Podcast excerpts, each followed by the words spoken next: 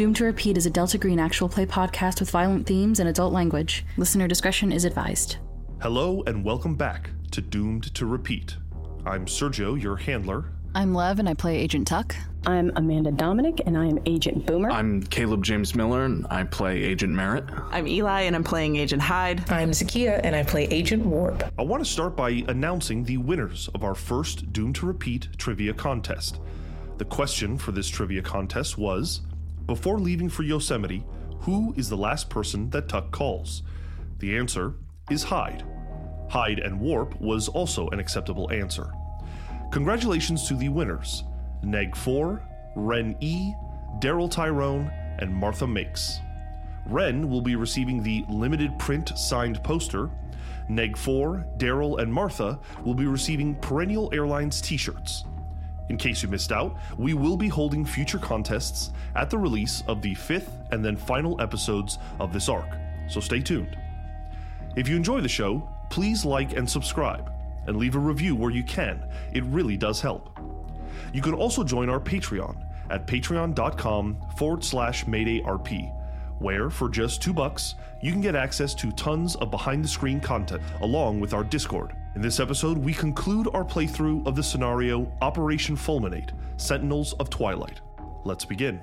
Dear Dad, I'm writing this to you because I think if I called, we'd end up fighting. And I'm too fucking tired for that. Who knows if you'll ever even see this? Right now, your baby girl is having a seizure in my friend's arms. My wife is in a corner blaming herself, and the rest of my team are fighting the goo that came out of Mia's face. That's a wild sentence to say, but there it is. I recognize that you would have no reason to know how to deal with a situation like this. I know that. That is still entirely not the point of this. You were given a second chance with the daughter you grieved. And you didn't take it. Mia wanted you. She asked for you and mom, and one of the first things I said to my baby sister in more than two decades was a lie. Or maybe it wasn't a lie. I mean, I haven't talked to mom in 16 years, so it makes sense that I couldn't get a hold of her. I don't even remember what I said about you. I was just so mad that you weren't here when she wanted you. My whole team dropped everything in their lives to come and help. We, we are not a group of people who are friends. I think more people dislike each other than like at this point, but we do care about each other. So fucking much. More than I think anyone anticipated. And yes, are they here because Mia might be some kind of anomaly that we have to catalog and classify? Almost definitely. I'm not gonna kid myself that they care about me enough for my request to drag them away from their comfortable lives just for me. But they're here. And that counts for so much. We haven't seen each other in months. It feels like longer.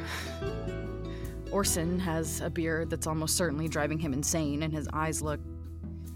He's not the same as when he left, though I'm sure retirement does that to a man like him. Max got a haircut. She looks good. She looks. happy. Or like she would be at home. Gaze is putting on some muscle. They almost look confident. And it makes me proud. And Hyde. Hyde definitely doesn't want to be here. I'm pretty sure she's got things she'd rather be doing, and yet here she is, jumping on couches to throw knives at sentient slime. And I'm here, too. Shot in the chest three months ago, and I'm here. I'm stronger. Like knowing that this is what I was supposed to do has given me strength. It should be nice to have a feeling of fulfilling a destiny, but all I feel is guilt. Still. Do you remember? Do you remember when I was in the hospital right after everything and I woke up from surgery? I didn't think so. You weren't there. Mom wasn't either. And I and I don't blame you. Hell, I tried to join you. My body hurt and my throat was dry and I felt like I was going to throw up. And I wanted my parents so bad, but I clawed my way out of my little hospital bed in a paper thin gown and dragged an IV pole down the hallway as quietly as I could. And it was only because the night nurse looked up from her mini TV that anyone even noticed I was trying to get back there. To her. I don't remember the nurse's name. She. She picked me up so gently and cradled me and carried me back to bed. She wiped my tears when they started to leak down my face. She tucked me in and turned on the TV so I had some sound, and she sat with me and held my hand until I fell asleep. She told me I had to heal before I could try to help Mia. She said that I had been strong and brave and made it back, and that she was thankful that one less kid was missing. It was my first night in the hospital. I'm realizing how much resent and hurt I've built up because I tried to be so good when we got home. When we moved, when you had to admit mom, when mom left. And I hate that I can't be mad about it because one of the worst things that can happen to a parent happened to you and mom. And that's not a pain that ever, ever goes away. I would be the asshole if I was upset that I wasn't enough. I really do think you did your best. It's just. I never got to be the kid that was found. I'll always just be the one that ran away. And no one likes a coward. Haley.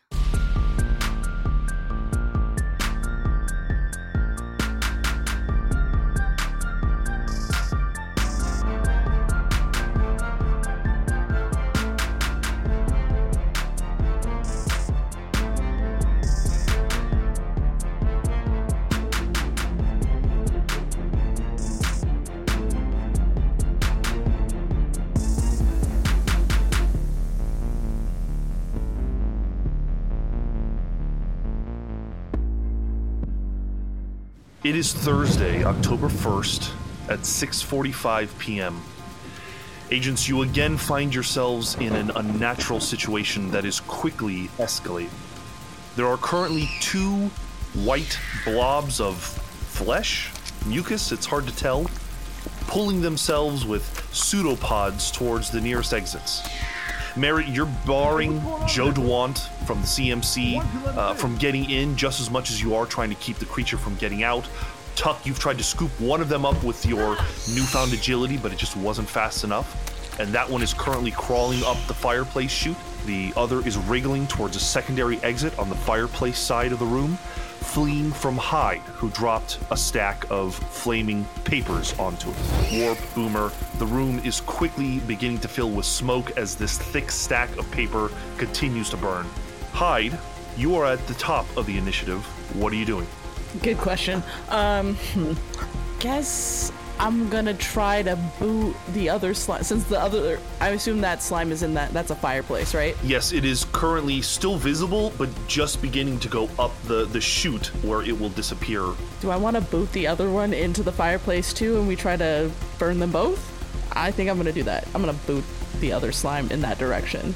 I think a unarmed combat roll makes sense, but if you think you've got pretty good dex, I'll allow that as well. That's a success with an 85. Okay, excellent. So, talk me through what this looks like. You're kind of standing at the top of the couch. I think I'm yeah. I'm gonna jump over the couch and just like a soccer kick, just and just kick it directly into the. I envision the fireplace as a soccer goal.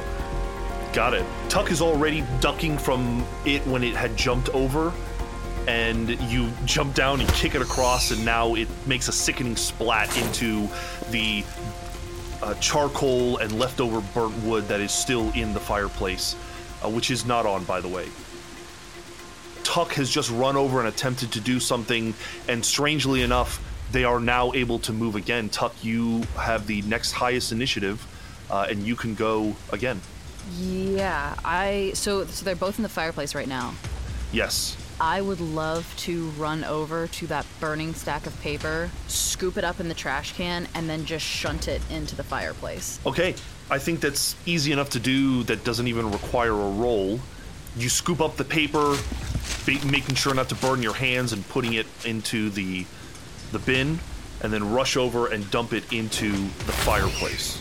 Immediately the one that is in the charcoal you get, you begin to hear a kind of squealing popping sound. It's hard to tell whether air is quickly escaping or whether it's actually making some kind of corporeal screaming sound, but it's quite awful to hear. And it, the fire in such close proximity does seem to be affecting it very quickly. And the one that is kind of trying to struggle up is also beginning, its skin is beginning to kind of ripple at the uh, the warm smoke that is going up the chute. And I turn over my shoulder and shout to, to Boomer, Max, is she breathing? Is she? We'll, we'll find out on your turn. Warp, you are next in the initiative. The paper that has fallen into the fireplace is still burning, but it does look like it's going to take a little bit of effort to like really get a fire roaring. Right now, it's still pretty tame. Okay, I'm going to. It does it look like there's any? Mm, there's a there's like a pool table in here. There like- is a pool table. If you're asking if there's anything flammable, there is a small next to the fireplace. There's a small kind of collection of, of firewood. If you'd like to throw more of that in there, if that's what your intention is. Yeah, I think I do. I want to throw more in there, but I also want to see if there's that little like toolkit next to the fireplace. I'll take one of those, something sharp out of those, to make sure that if anything jumps out, we can like poke them deeper. So you're looking for a poker? Is that the idea? Yeah. I think that there would be a poker. Uh, so you'd like to spend your action or your turn grabbing a couple of pieces of wood and chucking them in, and then using the poker kind of as a defensive tool. Yeah. Gotcha. I think you're able to do that without issue. The flames have not yet kind of moved to the firewood, but it's literally a matter of time. You've even buried one of these uh, mucus membrane things under some of this wood, and it is beginning to kind of rile and, and try to move out of it. Perfect. Boomer, I am checking the kid. uh, the child appears unconscious, but still breathing. You can feel her heartbeat. You can feel the breath coming in and out of her mouth, but her eyes are closed and she is not responding to any kind of stimulus. She's still breathing. She's still breathing. She's still. I'm gonna shout. I'm gonna hold my action, and the reason is I'm waiting to see if one, if one of those things are gonna try to jump out at her again, and two, I'm trying to see like she's unconscious. Okay, she's breathing, but if she starts to like, I want to keep my eyes to make sure she is not like. If she stops breathing, I pick up on it really quick and start CPR or something. You can do one or the other. You can either defend yourself or you can pay attention to the child. Child, it is. Okay, so you kind of just back yourself into a corner and you're just paying Yeah. attention to uh, Mia, making sure that she's breathing and she's Yeah. Merritt, it is your turn. You can feel the pounding of Joe DeWant from the CMC on the other side of the door. He's yelling, "Well, What's going on in there? I want to see the kid. Joe, Joe, she's seizing up on this other side. We don't want to introduce any more strangers into the room. She's panicking. Could, could you find a, a, a field kit in, in the office? Maybe a, a medical piece. Uh, we're trying to stabilize her, but I need your help. You can see her, but just give us a few minutes to get her propped up. Would you like to spend your turn trying to persuade him to follow your. Yeah, I. We don't want to. We don't want to lose Joe's attention, but we also don't want to introduce him into this room. Merritt's just trying to control the situation. He trusts the rest of the team to get the fire going. Go ahead and give me that persuasion check to see if he will listen to you. Um, I have a 15 under my persuade of 50. Excellent. He listens to you, stops banging, and he says, uh, "I'm going to try to use the phone. I'm going to try to get Douglas. I'll be right back." And he, and he, you hear him shuffling away from the door. Okay. Yeah, and then the rest of my turn will just be spent in defensive quarter of this door, making sure that they don't run for it. Ruhi is basically at Hyde's kick, screams out loud. She has seen something she's never seen before in these things, whatever these things are, and kind of drops down into a fetal position. She's holding her head, wants to pay attention to the kid, but is a little overwhelmed with what's happening. Super fair. The one that is crawling up the fireplace seems to be in a hurry and quickly disappears up the chute. The one that is in the stack of wood and currently being burned is going to attempt to get out of there. It's going to fail. It is co- it is covered in too much wood and is almost absorbing the wood. It's kind of like going through the wood and permeating through it and up, and you can see it bubbling to the surface. But the fire is clearly burning it, clearly uh, uh, keeping it from growing towards it, and it's kind of becoming centralized in the areas where there is no fire. Um, and it seems you see these little pseudopods kind of reaching out to it, but it really seems to be affected by the flame and is not as powerful as it could be. We're to go to the back of ba- back to the top of the initiative with Hyde. Um, if I am seeing that there is no, ch- like, it's not like fully gone, then I'm gonna just try to put a couple more, um, more pieces of wood, I guess. But do we, could we tell that the other one made it out of the chute? Yes, you. I, it, it was pretty visible. It's a relatively decently sized fireplace. You could see it climbing up the back like a, you know, like a like a loogie that was hawked on, onto the back wall, and it has now kind of slipped up into the chute and is no longer visible. Should, should we go after it? I don't think we should go outside. There are more people in this place. If it gets to the second floor, if it gets to some of those hikers that are trapped in here, uh, we're going to have the same issue on our hands. Yeah, that's that's my thought. How do I get to the top? Is there like a way access point to get up to the top so I can maybe try to block? I don't know if I can do that in in a complete turn. Actually, correct me if I'm wrong. Anyone that has not lived in a place that has a fireplace, but I believe there is a way to close the fire. The, The, the vent. there is a Yeah, flue. the you you can like close it. Yeah, I don't I don't know anything about fireplaces. um, I'm gonna I'm gonna say that yes, there is a um, there's like a, a, a brass lever. There is a way to close the exit from the top of the fireplace, but you do know the result of that, which is that any smoke or uh, fire that is created will basically linger in this space and will fill up the space with smoke. I don't care. I'm gonna close it. You are able to run over and close the flume. You can hear the the metallic twang as it closes up a like a floor above you. This fireplace is made of stone, and as far as you know, that thing is probably not going to be able to escape easily while it's up there. Warp, what would you like to do? I want to open the windows if they are the kind of windows that have mesh on them. Like, I don't want to open the windows and give these flubbers a new door, but I do want to open them so we don't all, like, choke. I think you can definitely open the windows. I think most of them might have bars on them, maybe at worst. These flubbers appear very permeable, and it probably wouldn't be too much of a risk, or, or, or it wouldn't be too difficult for them to slip out. But yeah, maybe getting some fresh air is more important at the moment. Okay, cool. Um, while I'm doing that, I'll yell to Boomer if you have any alcohol, right in the fireplace. Speaking of, Boomer, it's your turn. I'm gonna be like, uh, I, I don't, but there's gotta be some around here.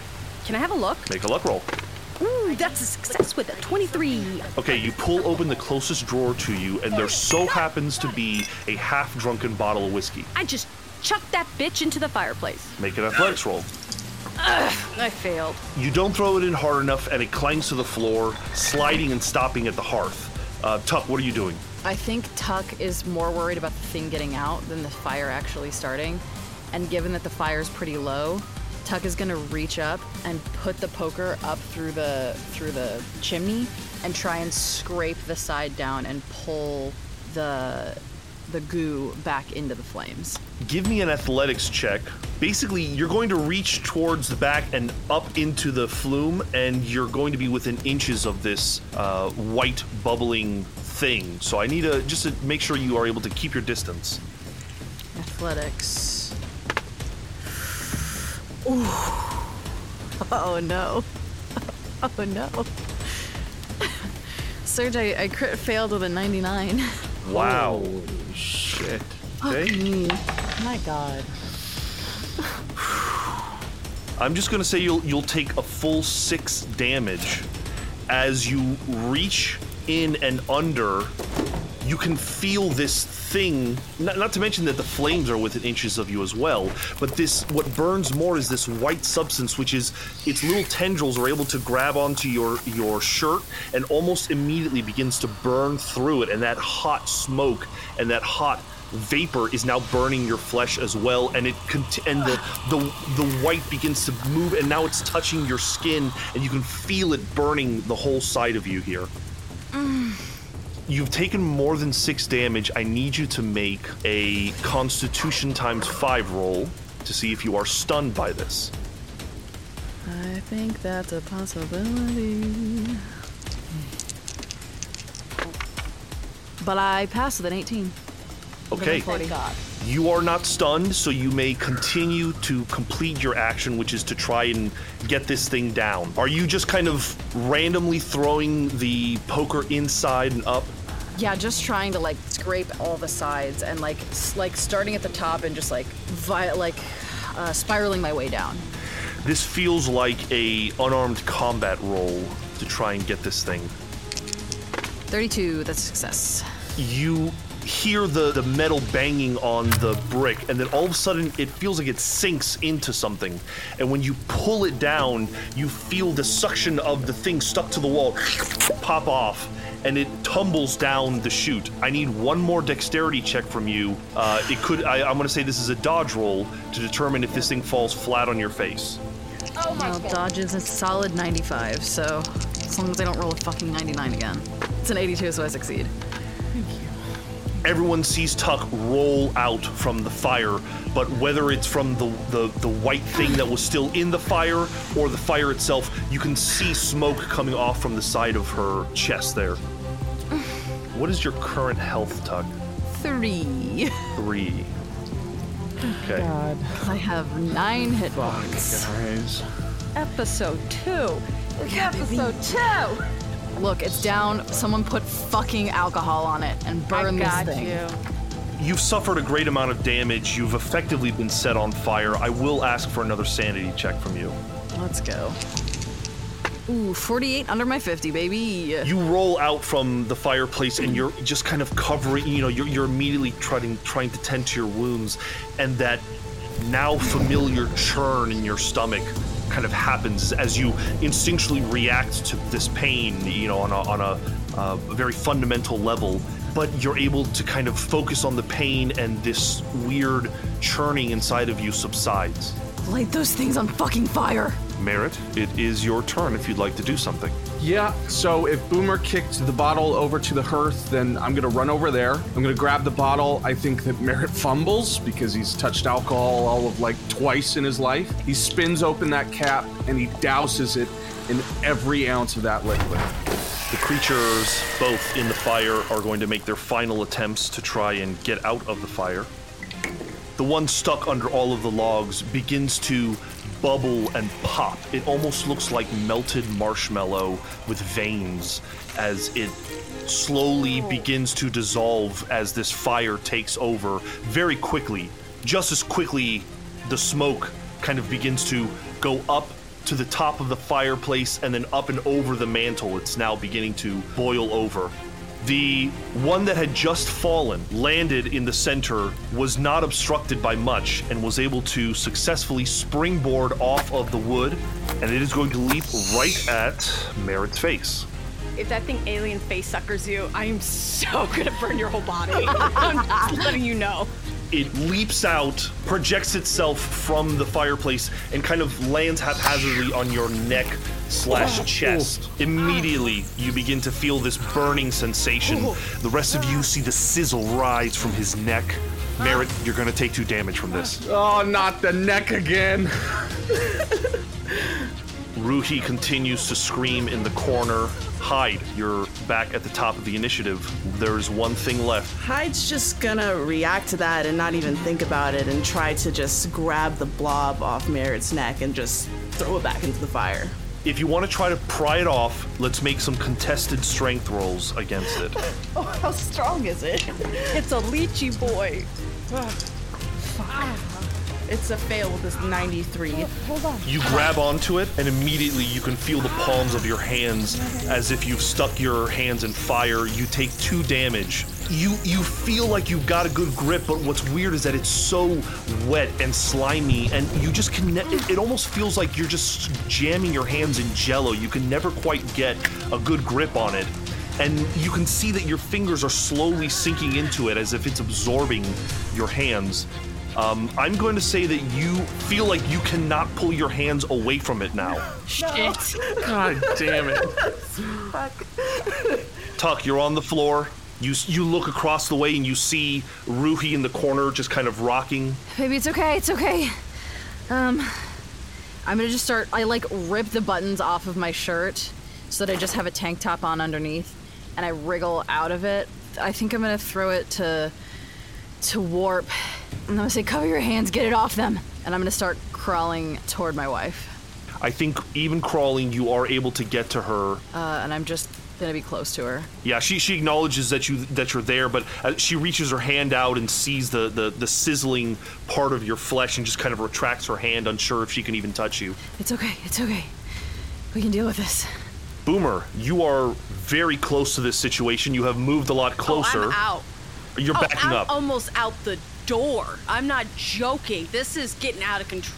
Thanks, babe. If that thing even comes an inch towards her, out the door with the kid. I'm just letting you know. You, uh, So so you are going to position yourself by the door, the exit. Hell yes. Yeah, take her to Joe. Even better, take her to Joe. Why?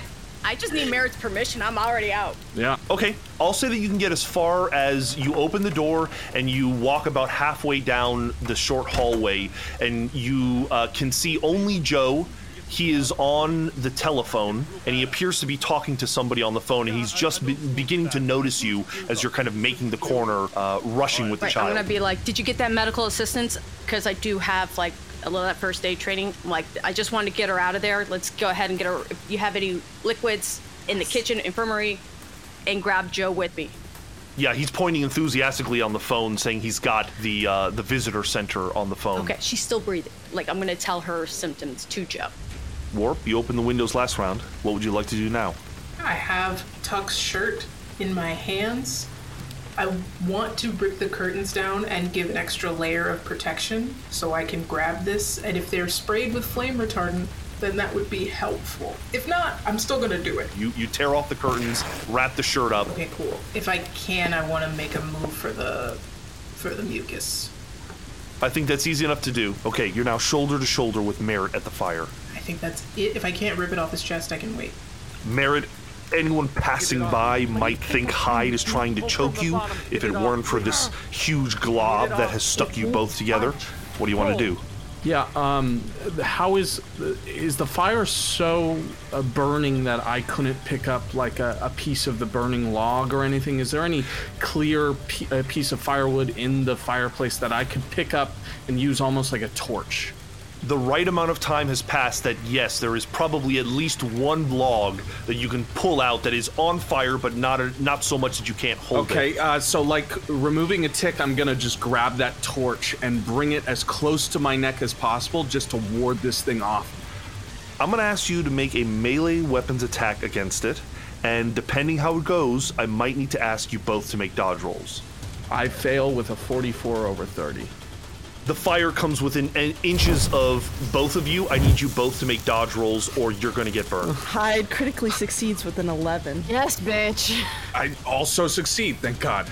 Yeah, what basically happens is Merritt raises the fire to his neck, but you're also both flailing, and the fire almost makes contact with your flesh, but one of you just knocks the torch from his hands and it drops to the floor. Hyde, you are able to free yourself from the creature, and the thing reacting to the fire detaches and it drops to the ground. It begins to bubble and fizz similar to the creature in the fire, and it seems as if it's falling apart. Vapor is emitting from it quickly. We're back at the top of the initiative with Hyde. How bad are my hands? Um, are they still are they still getting are, am I still got goo on them even though I'm separated from them? You have nothing on you, but it does look like your hands are pink, as if the top two or three layers of skin have been burned off. Wouldn't necessarily say it's a full two or three degree burn, but it definitely is going to be tender in the morning. But it's something that I can still like I can still like not focus on it and do other stuff. You are completely functional. Okay. With all of that said, it seems like these two things, whatever they were, are no longer moving. The one in the fireplace has almost completely vaporized. The one on the floor is slowly turning into so much sludge. What are we doing in this Is moment? that window still open? Hyde, Hyde kind of wants to stick their hands outside. Open the flue, open the flue. I'm, I'm not opening it. Someone, Tuck's just like trying to shout orders and also comfort her wife. So Tuck, you're on the floor, just kind of shouting at people. Doesn't really seem like anyone's paying attention to you at the moment. Hyde, you run over to the window. You stick your hands out, and you can feel the the, the soft, uh, uh, warm but better than the inside rain hitting your your palms. And it kind of stings, but also kind of feels good too. Um, there has been an order to close the flue or to open it again. Is anyone doing that? All right, Warp, so you run over and, and open the flume. Mm-hmm. There is still a decent amount of smoke in here as the fire has picked up, and most of you are beginning to cough or react to the smoke. I'm gonna turn to my wife and look her in the eye. Rue, I need you to listen very carefully. What happened was there was a fire because we were trying to help Mia, and none of us know how to start a fire. So we fucked it up. We're city people. We fucked it up. That's why the room is full of smoke. That's why three of us are burned. Okay? I need you to know that that's the story people are gonna hear, okay? Please make a psychotherapy roll, or let's see. Well, there's an argument that you could make a persuade roll as well. I think though this is you're you're almost kind of trying to bring her down as well as convince her of something. I do think the the psychotherapy is a little more appropriate. Since I have experience talking people down with my mother, would that give me any advantage here? I mean, the problem is, is you're asking somebody to go with the program, go along with the flow, and they've just witnessed two alien boogers run That's around the room. fair. That's- they've witnessed you catch on fire. It's it's it's a lot. I'm you're, you're lucky that I'm giving you the base roll and not a minus twenty. For No, this. it's super fair. This is their inciting incident, right? Yeah, I had to I had to ask for the hell of it. Um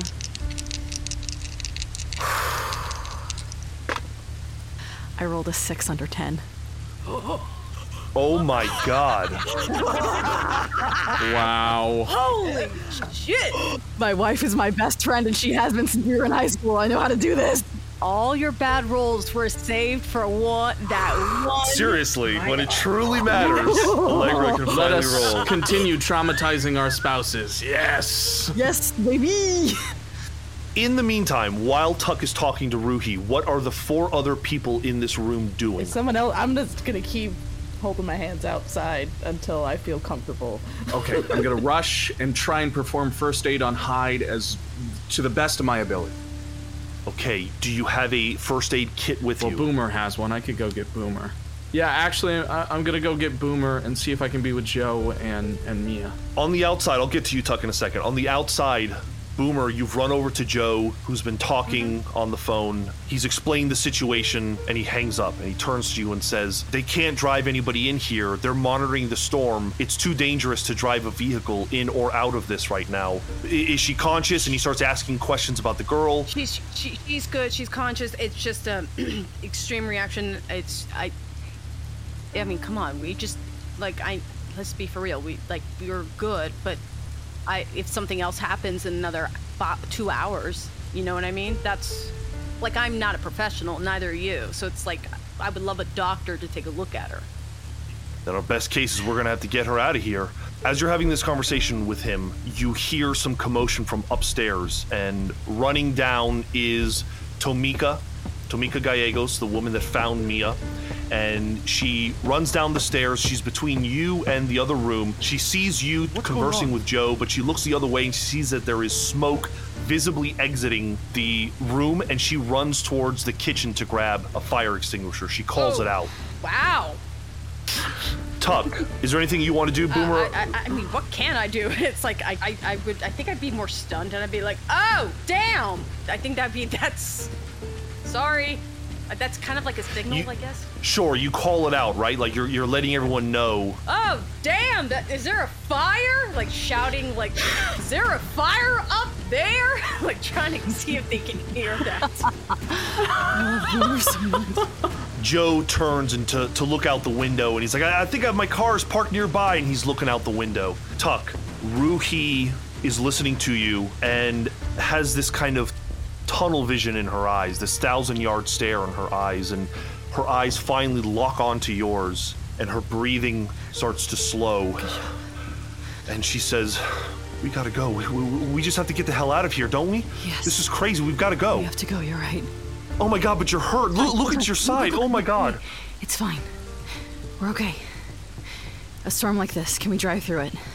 I, I, I, I don't think so. This feels like hurricane force winds. I, I, I, I'm. Okay. I, Tomika runs into the room carrying a fire extinguisher. I immediately start talking. I'm like, I'm so sorry. This is my fault. I tried to start a fire. I thought it would be comforting for her, and she freaked out because it was too bright. It's my bad. It's, it's all my fault. We we don't have fireplaces. And Tuck's just like talking and trying to like make it seem normal. Tuck is on the ground rambling. Merritt, Warp, and Hyde, you see Tamika run in through the secondary room, and she's ready. She's trying to break through you guys to get to the fireplace. There's no need for that. Everything's under control now. What, what, what, what's with the smoke? Why is there so much smoke in here? I don't know about flumes, and I didn't open the flume, and There's remains of those things in the fireplace, yes? If you look closely, yes. It looks like a giant marshmallow has melted in the middle of it. Ma'am, please, we can explain right after. But uh, my friend, she's hurt. She might be going into shock. I need your help immediately. I, I show her my hands. Tomika can see Hyde's pink palms, and she says, "Oh, oh my God! I'll, I'll, I'll get the first aid. W- One second. And she runs out of the room. Everyone, we need to get rid of the bodies. Well, I think the fire will take care of that. Not fast enough. We need to make sure that there's nothing left over. If she sees even a scrap, we are doomed. Warp, warp curtains. Yeah, I'm going to scoop up the melted marshmallow.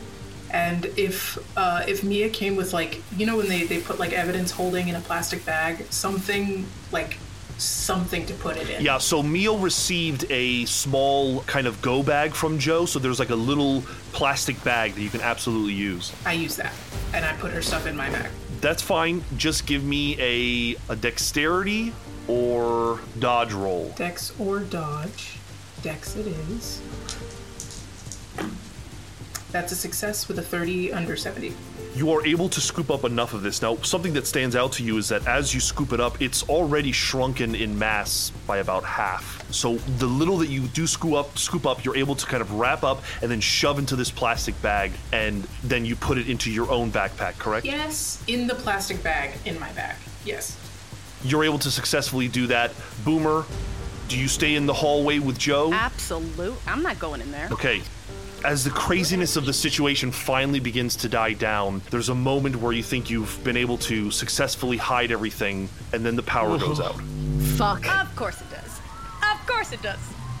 The familiar hum, that, that, that electric hum that is always audible when you're in the city, disappears, and all that's left is the pounding of the rain outside. It is pitch black, except for the occasional streak of Uh, I lightning. turn to where I assume Haley is in the room and call out to everyone. We need to get to Mia. Stay on Mia. Yes. Everyone get to where Uh, fast and I'm gonna move out into the hallway and, and try and find Joe and Mia and Boomer.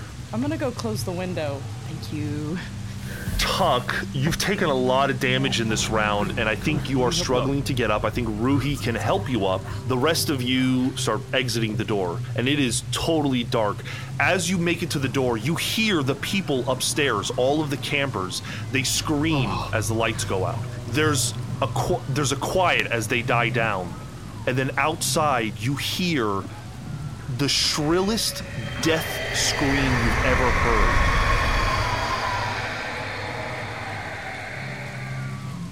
It sounds like it's somewhere outside. Does anyone have an alertness above 60? 70. 80. Ooh, hot. Those of you with that high of an alertness can tell that there is a sound coming from the, we'll call it the northwest side of the campgrounds. Do you do anything in this moment? I immediately draw my gun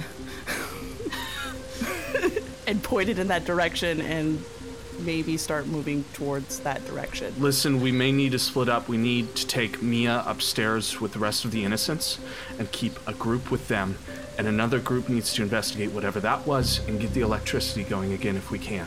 Hyde, do you have eyes on it? You are all exiting the threshold of the door, and you can hear Douglas Keena, the senior park ranger, coming downstairs with a younger park ranger, a young looking white male. The two of them are putting on their rain jackets. And they say, All right, everyone stay calm. We're going to go turn the generator on. Just stay inside. Everything will be fine. Ah. And they are moving towards the exit. You should go too. Oh, fuck. I'll go. At least two of us. I'll go. Warp, your junior security. Can you join Hyde? Absolutely. Doug, the senior park ranger, has a problem with this. As they come to the door, they're like, "Whoa, whoa, whoa, whoa, whoa! No, folks, you need to stay inside. It's dangerous out there. We're just going to turn the generator on. We'll be right back." Look, I'm I'm I'm in the military.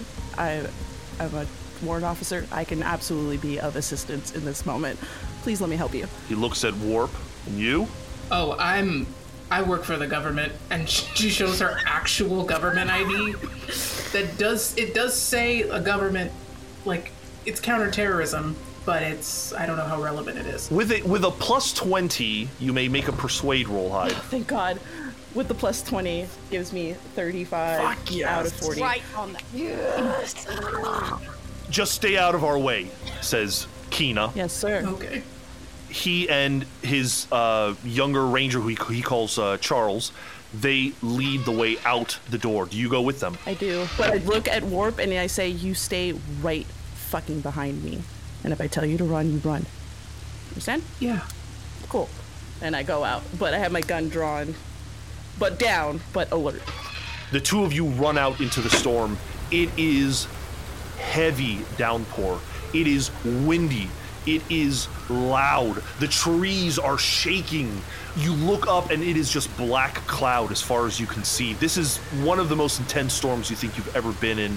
Hyde, maybe because you are from Hawaii, you've experienced a, a, hurricane of this magnitude, but it is intense right now. They lead you uh, towards the, we'll call it the east side of the building as you begin wrapping around to where the generator should be. I'm trying to follow, but I'm also keeping. I'm just checking my constant, my six around, just constantly staying as alert as I possibly can in this torrential rain. We'll come back to you guys in one second. Tuck, Ruhi, you are coming out the door as Tamika is coming around the other side with the first aid kit. She sees that Tuck is also hurt. Uh, fine. Yeah. Yeah. Okay. All right, I'm going to need you to sit down for a second, and she brings you over to one of the desks. Am I inside of Mia? You are close to Mia, yes. Okay, Uh, that's uh, good. Boomer remains, you know, kind of in the threshold of the hallway, close to the front door, holding Mia. She's with, you know, five, ten feet of you. Is she okay? Is she still breathing? Oh yeah, she's out like a light. They're going to make a first aid roll to see if they can help you. She begins bandaging you at first cleaning the wound but i mean it's like you've you've got like a pretty serious burn on the side it looks like a chemical burn of some kind she doesn't feel like she really has what is necessary to really help you and as she's beginning to bandage you something else complicates the situation Joe has been at the window, kind of looking outside, and Boomer, you kind of glance over to him and you notice he's stopped really moving. He's just kind of still. And all of a sudden he turns and his eyes lock on you. No, they lock on the child. And like a bat out of hell, not expecting an old man to move like this, he begins rushing towards you. I need you to make a strength, opposed strength check to see if he can't rip Mia out of your arms. Ooh, okay. Bitch. Let's go, Boomer. Come on, Boom. Internal mom. 18. Yes, bitch. Hmm. Excellent. He did not roll well at all. All of you in the room, you see him with this glazed look over his eyes rush over to Mia, grab her arm, and begin yanking on her. But Boomer, this is an older gentleman, and unfortunately, he just doesn't have the strength to tear her from you. But you're now entangled with this man. May I hit just all I need to do? Hit the side of his knee just so he can buckle one. That's all I need to do. If you'd like to make an unarmed combat attack against him, you can attempt that. Okay. Darn, I got a 93. You're trying to kick him and you're trying to sweep his leg, but he's relatively sturdy up on his feet and he's still moving. Okay, so we're at least in a struggle on that. Tuck, you are at the highest of the initiative of the people in this room right now. You see this old man starting to struggle with Mia, trying to pull her towards the exit. What do you I'm do? up. I'm going. I'm after him. So you push past Tamika, Yeah, I who's trying to heal you. Fully bat her away, and just like, not even thinking, just loop my arm around his neck and put him in a choke. This feels like an unarmed combat strike. Then you're trying to get him off. 73. That's a success. You are able to pry him off, and you both stumble to the floor. He falls on his butt, kind of against you, and you're holding him. The rest of you, including Boomer and Merritt, you see this glazed look in his eyes kind of disappear. And all of a sudden, he's present and conscious, and he looks down at this woman's arm that is choking him, and he's like, What the hell? What, what are you doing? Get off of me! What are you me! doing? Don't hurt her. Sit the fuck down, you motherfucker! Shh, don't move. Get on him. Let's go outside. Let's. Hyde, Warp, you follow Douglas and Charles around to the far side of the the cabin to the ranger station. You're standing there in the pouring rain as Douglas is very kind of nonchalantly showing Charles how to get the generator started. He's pointing it out, he's checking the fuel, making sure everything's good, maybe going a little slower than he should if he knew what you knew. Can knew. you speed this up a little bit? Yeah, how's this generator going? This is a junior ranger that I am showing how to do this. This is something that needs to happen. So please, folks, stand by. I don't know why you're even out here. Hyde, you're the one who's paying attention. You, I believe, you said you were making an, uh, an alertness check, right? Uh, I can make an alertness check, yes. Yeah, go, go ahead. Warp, why don't you do it too, since you, you're probably doing the same thing. That's a success with a 47. That's a failure with a 77. Hyde, you are the first to notice this. Stepping from the south, the southern tree line, you can see that by that tree line there is a small shed with about six four wheelers and a Jeep.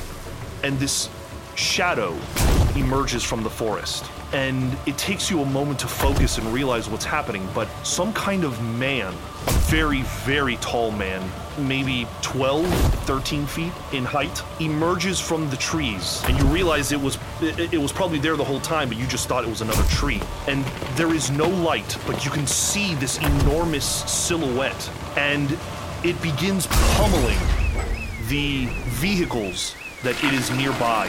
And as it begins smashing one of them, sparks begin to fly. When the sparks ignite in the air for just a, the briefest of seconds, you can see their face and their skin.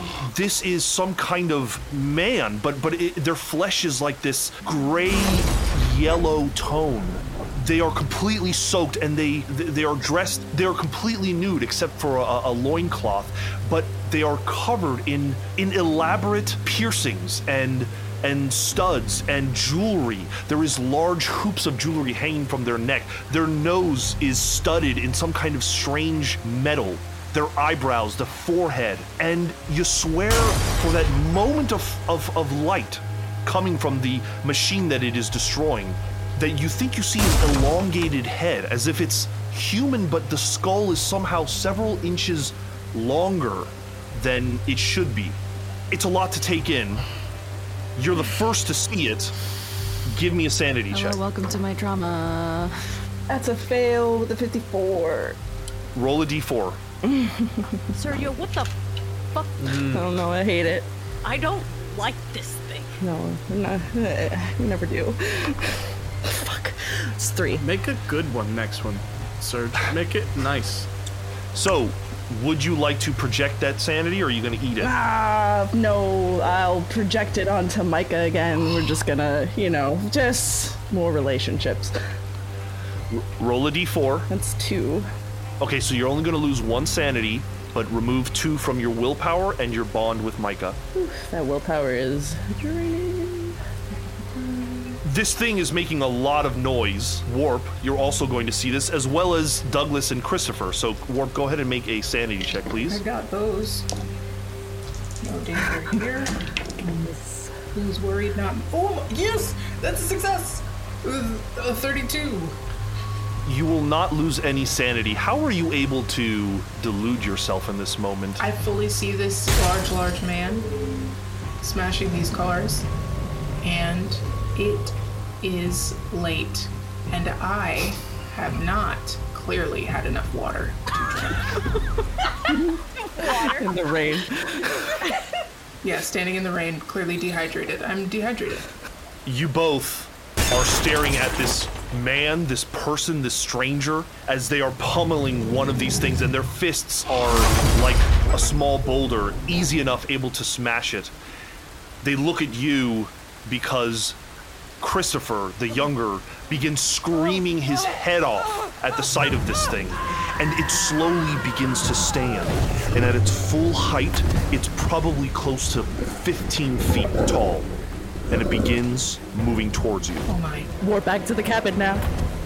We will say that Hyde, you have the first of the initiative if you want to do something in this moment. I'm grabbing Warp and I'm sorry, fuck those rangers. I'm grabbing Warp and I'm running straight to the cabin. But still holding my gun just in case I need to defend myself. But the action is to grab Warp and get us back to some type of fortified safety. Warp, do you resist in any way? Ah, no. No. If you're not resisting, then I will say you can at least get to the the front porch of the, the station. Okay. Okay. I assume you're keeping your eye on this very tall stranger. Yes, I'm not. I'm. I'm not. I'm trying to put warp behind me as much as possible, but I'm not leaving. Uh, I'm not losing sight of wherever this creature is. You're watching it as you go up the steps, and you see Charles running, and you can see that Douglas, the older gentleman, is kind of standing there in shock, just kind of taking it in. And he goes to the generator to try to turn it back on, and he starts pulling on it. This stranger kind of brushes his hand, and there is this broken limb that vibrates and then flies towards Douglas. Why is he powerful? You just see Douglas get hit by this branch and then fly off in the opposite direction, screaming. I'm not gonna think about that. Mm, nope. I think I think you do need to make a sanity check for witnessing that, though. Uh, even if I close my eyes and pretend. If you would, if you if you think you would close your eyes, then yes, you can. No, I wouldn't. Um, I'm very alert, but I failed the sanity with a 68. Okay, you'll just lose one sanity, as it's not entirely clear if he's dead, but he certainly took a hit from a floating projectile that this thing seemed to have some kind of control over. No, it's fine. Back inside, everyone is yelling and screaming. Merritt, make an alertness check for me, real quick. Uh, I succeed with a 36. You're able to see that Joe is reaching for a small handgun that is at his ankle. Uh, so you see, you're the first to see this as everyone is kind of yelling and tussling. Rather than grabbing at my own pistol, I'd like to try and beat him to his and just hold him at the ankle. Not even take the thing out of it, just hold him there where he was grabbing. I, I don't even think it's a question. You can run over and do exactly that. You put your hand on his ankle. You can feel the the, the stub nose pistol, and he looks at you like, "How did you catch me doing that?" I need you to look at me, Joe. You had a fugue state. You were standing at the window, you saw something, you blanked out, and you attacked Mia. Do you remember any of that? I remember being at the window. Uh, then I ended up here on the floor. I, I thought one of you pushed me. No, no, we wouldn't do that to you. There's something going on here. Did you see something? Do you remember seeing something at the window? I, I remember a, a shape. Yes. I saw something out there. Yeah, yeah. Describe it to me. Uh, a person. I, I I think it was a person. A- And then they, it felt like they whispered something in my head, and uh, I don't know. I just, I just needed to grab the girl. I just knew that I needed to get her out of here. Joe, we are in a lot of danger, uh, and there are a lot of things happening to you right now that I, uh, I, I don't think any of us can explain. But we need to keep Mia safe, and we need to keep everyone in this building safe. Uh, and that means getting the electricity going again and making sure that we're up there with them. Do, do you think you can stay with me? Do you think you can avoid those windows and just try and focus on what's going on here? Look, uh, uh, that was a, a one-time thing. Sure, I'll, I'll stay away from the windows, but I, I know what I'm doing. I, I should have my pistol out. No, no, no, you should not. I don't think so. Respectfully, Joe, you just attacked a child, and after what you saw, you don't have any authority either. There's something going on here, and if you come between us and Mia or any of the lives at stake here, I can't let you win. he looks at you and Tuck and Boomer, and you know he's old, but he's not dumb, and he starts. He just sort of says, Who are you people? And before you can even answer him, Hyde and Warp and Christopher come rushing in through the front door, all of them soaking wet. Christopher is screaming nonsense about "There- there's a giant man outside. There- There's somebody out there. He, he, he killed Douglas. Oh my god. Tamika is sort of sitting up. What's happened to Douglas? Douglas is gone. I don't say anything. Is there anything in this patio area that I can like push in front of that door? I want to block the door for right now. I think absolutely there are desks and chairs and things like that. The problem is, is between you and the desks are about six people who are. It looks like they were just in a tussle. The whole way is kind of blocked. If you, if that's what you want to start doing. I'm pushing through them. I don't give a fuck. I saw things. I don't care. I want some security bef- in front of this door before it realizes it can open doors. Does anyone stop Hyde from doing this as they frantically begin, like literally tearing computers from the wall as they begin dragging No, I desks towards trust the? Hyde. If Hyde's doing it, there's a reason. Okay, so everyone basically kind of backs up and allows Hyde to do that. Does anyone help Hyde? I can help too, yeah. you definitely feel like Hyde, you have been able to successfully brace one of the larger desks against the door. There are two doors. There's the the, the swing door that usually remains open, uh, that just has kind of a mesh, and then there's like a proper wooden door, and you've put it in front of that. Once all of that dragging and that screeching of wood stops, again you're just left with the sound of the rain, and then more crunching and smashing sounds. It sounds like vehicles are being crunched. You hear a car alarm go off and then quickly "Beep," get smashed and it dies out. Are they trying to lock us in here? I think we're trapped. Listen, we have to station up on that second floor. We can't take our chances out there. That's that's where they know what we're doing. If anything, we need to get the electricity back on and we need to protect the people that are up there on that second floor as much as us. We need to station, barricade and prepare. For all we know, there's no way for us to defend ourselves. It might be our best bet to just go and make a break for it. Joe saw uh, said he saw something, a figure, tall, silhouetted out there. Is that what you saw? Yep. It's those fucking things from the article. It has to be. It, it, it's what Mia described. We need to be ready. They're coming back for her. She's the focal point. You didn't see what it can do. We're sitting ducks. We, we take our chances with the car. We are not only abandoning everyone here, but we're driving directly into their territory. They they can control people, clearly. They did it to Joe just now. I wouldn't run into the woods in the rain like this. Then in our cars. Assuming we have cars at all. By the sound of it, they're trashed. Can I look at our cars? If you do a quick glance out, you can see, let's say about 300 feet away, you can see the car, the, the, the, the parking lot, and there are still your vehicles along with other people's vehicles parked there. Maybe a team could stay here with the innocents, and another team could take Mia in the car. They don't want the innocents, they want Mia. But these people, we have to keep them safe. What about her?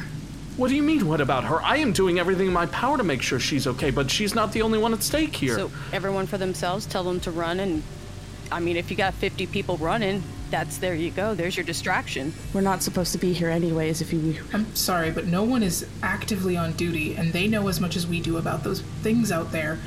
We all have equal chances of survival. Let's just try. Everyone try. Throw everyone in different vehicles and go?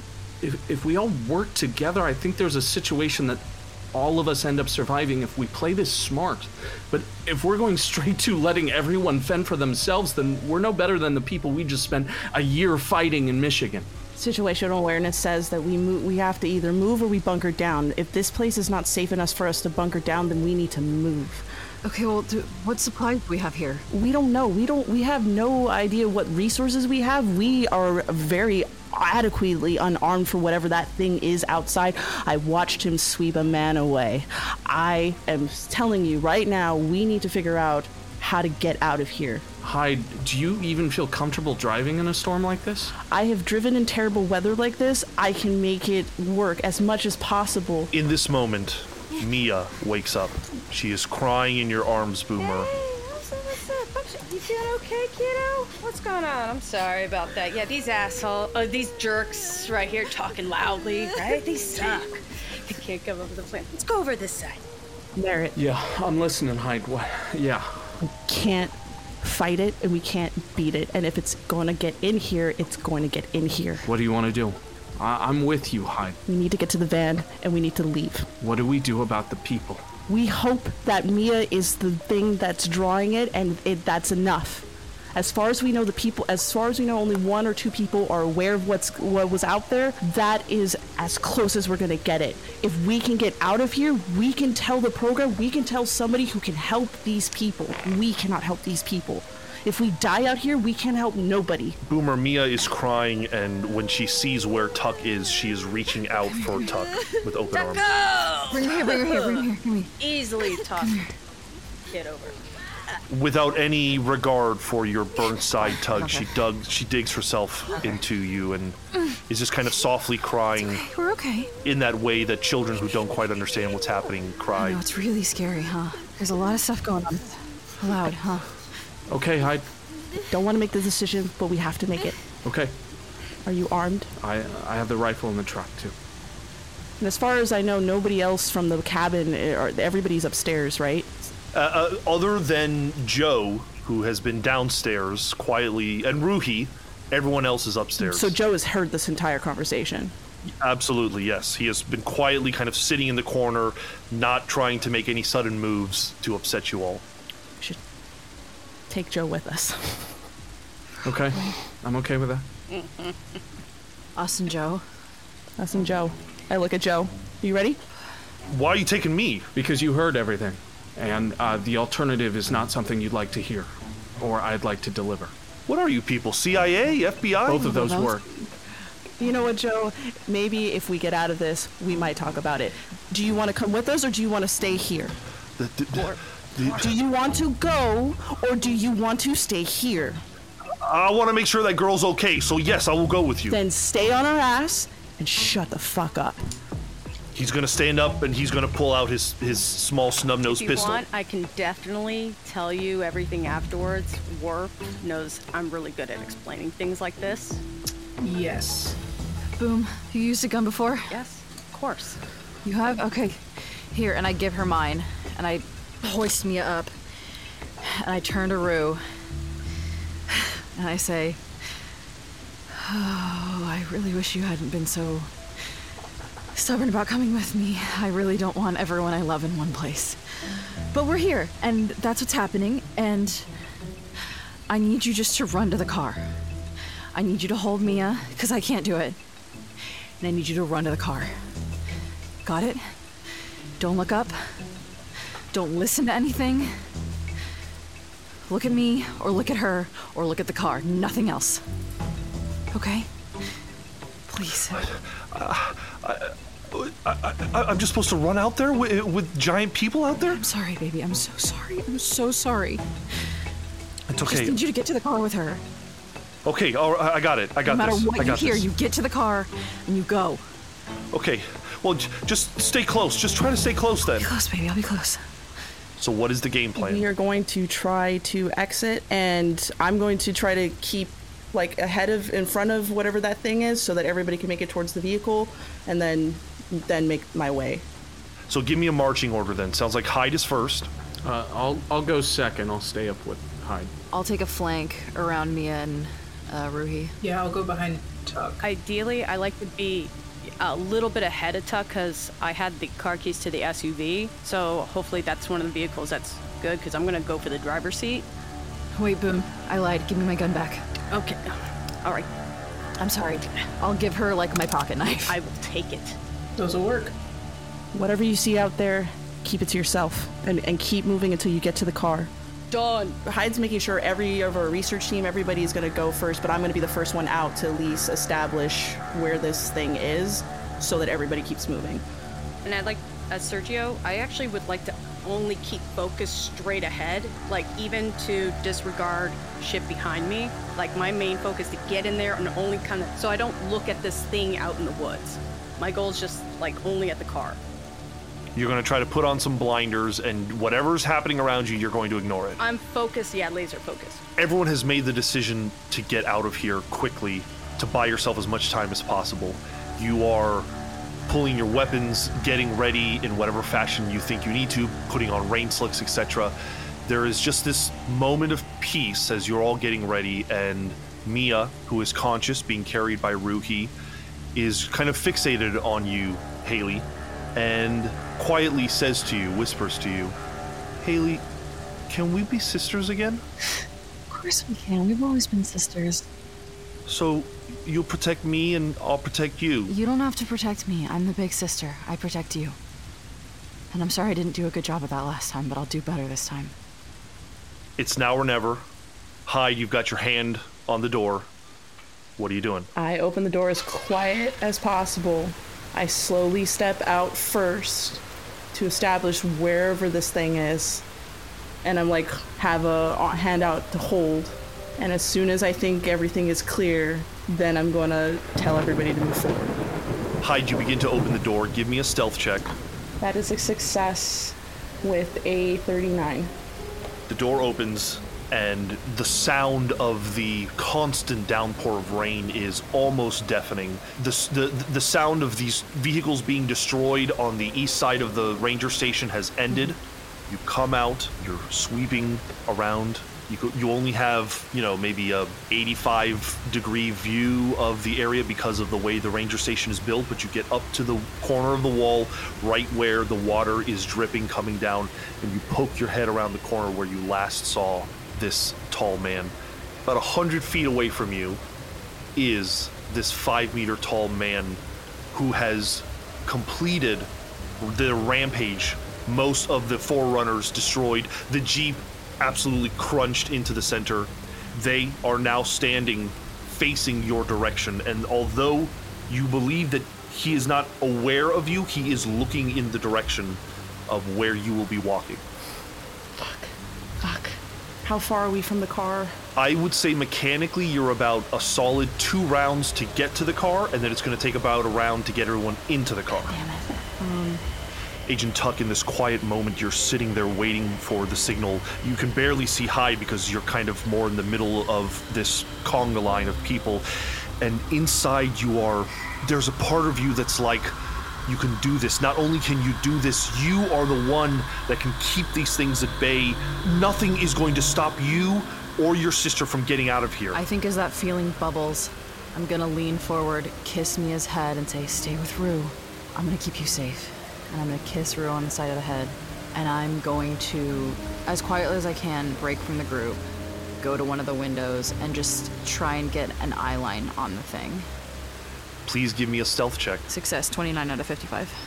everyone is so focused on on what's happening no one is expecting you to do this you take just a step back and another step back you're able to get to the window and you're able to jump out if that's what you're choosing to do As I walk, I'm taking the sweatshirt of Mia's that I had that I brought out of the bag and I'm stuffing the bag into the sweatshirt so it looks like it's full of something so that it looks like I'm carrying her. Yeah go ahead and make a disguise roll please There's no way. No, I got a 95 on it. I, I think the best you can do is probably like stuff a pillow into the sweater but you know there's no head or legs or arms or anything Mostly just trying to make something that looks weightier than it is.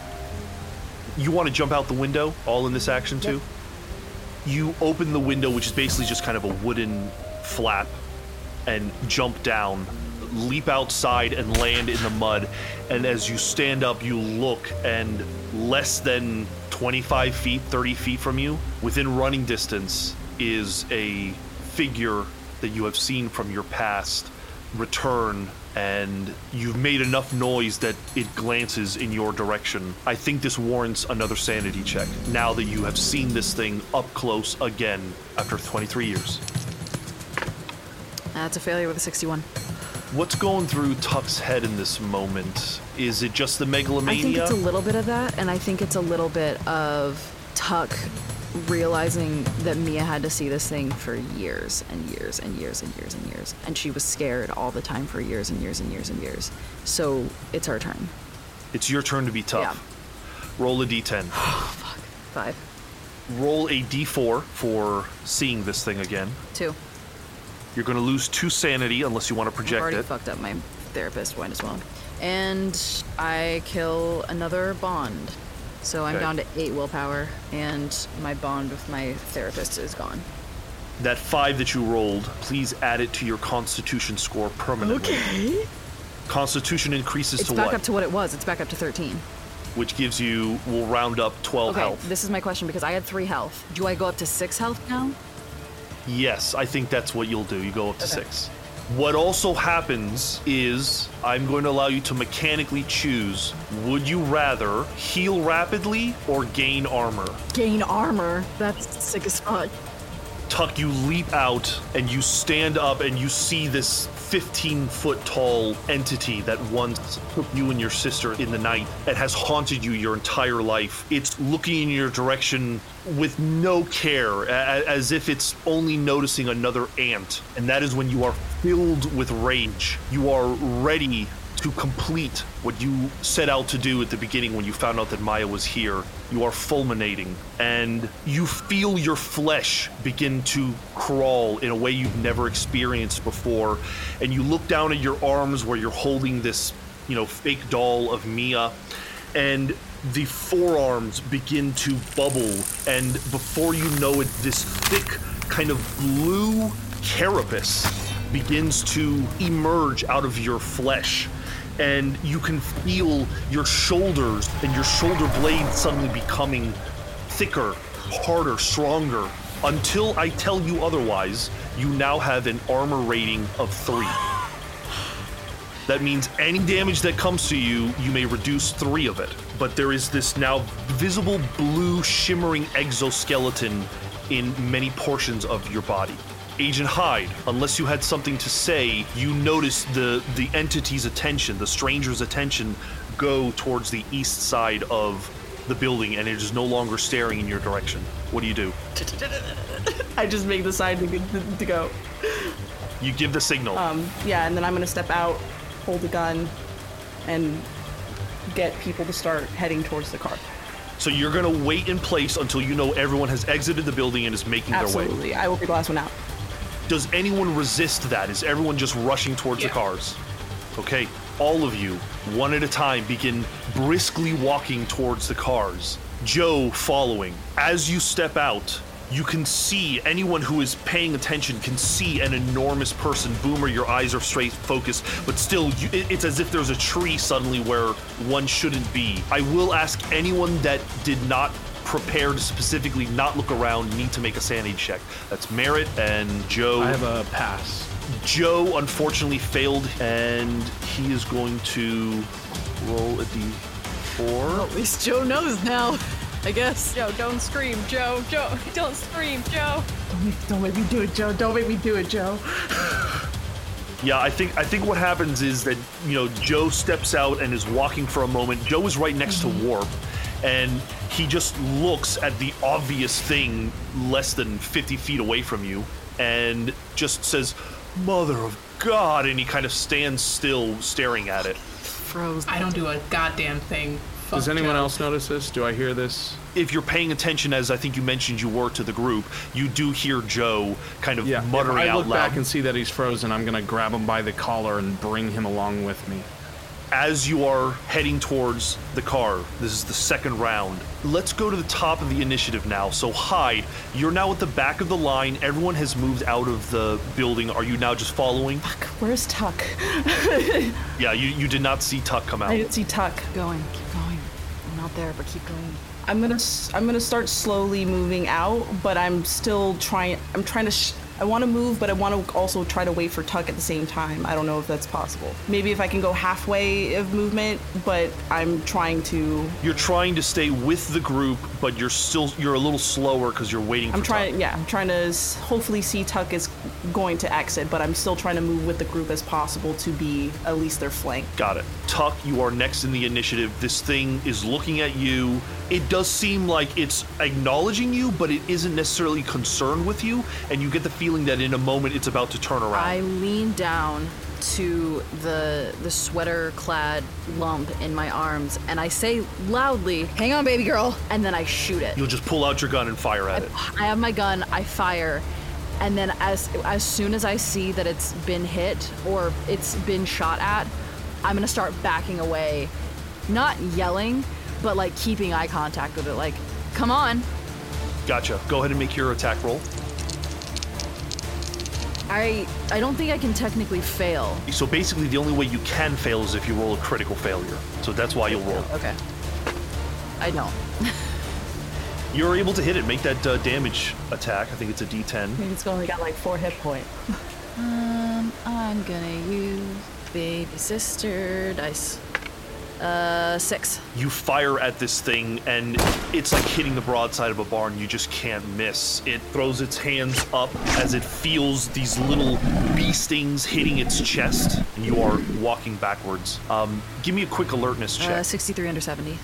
you finish firing and you can immediately tell that there is another one, another five meter tall person advancing on you, emerging from the forest, directly behind you, so from the north. Behind me. Cool. Okay. Okay. Warp, you're just moving, I assume. I am just moving. I, yeah, I don't think there's anything else I can do. So yeah, I'm moving quick. Okay, Boomer, you're doing oh, the same. yeah. Mary, you've got Joe by the collar. The two of you are moving, even though we can't help. There's two cars here, right? There's Mia's car. I'm sorry. There's Rue's car, and there's the the car here. Yes, there's a car that Tuck and Ruhi came in, and the one that you, the rest of you came in. You know that you could still fit Tuck and Mia and Ruhi in the car with you And and if you went in your uh, car. I do I see any of this with Tuck and, and that thing in the corner there?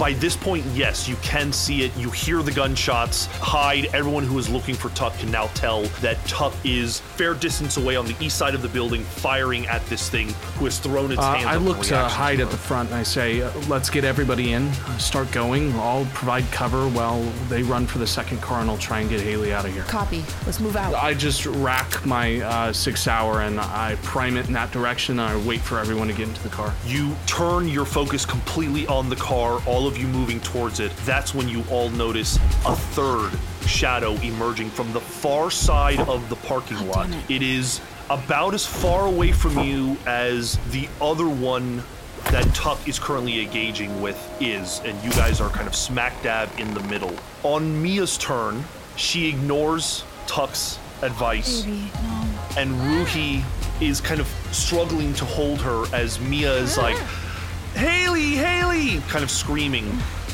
for her sister. Uh, she is squirming enough that I'm going to force Ruhi to make a dex, uh, yeah, the strength or dex, they're both about the same. She's got a 50% chance of hanging on to her. That is a critical failure with an 88. In the, the, the mayhem, Ruhi slips and falls, and the, the girl is out of her grasp. Where would Mia have been in between me and the creature that just does that?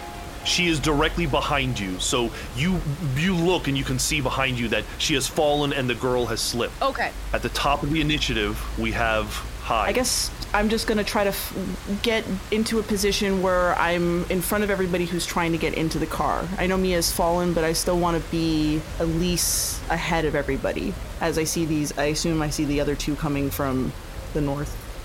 Yeah, I, I think you can maintain that that speed and that distance. You're basically going to be the last person in the car if that's what your intention is.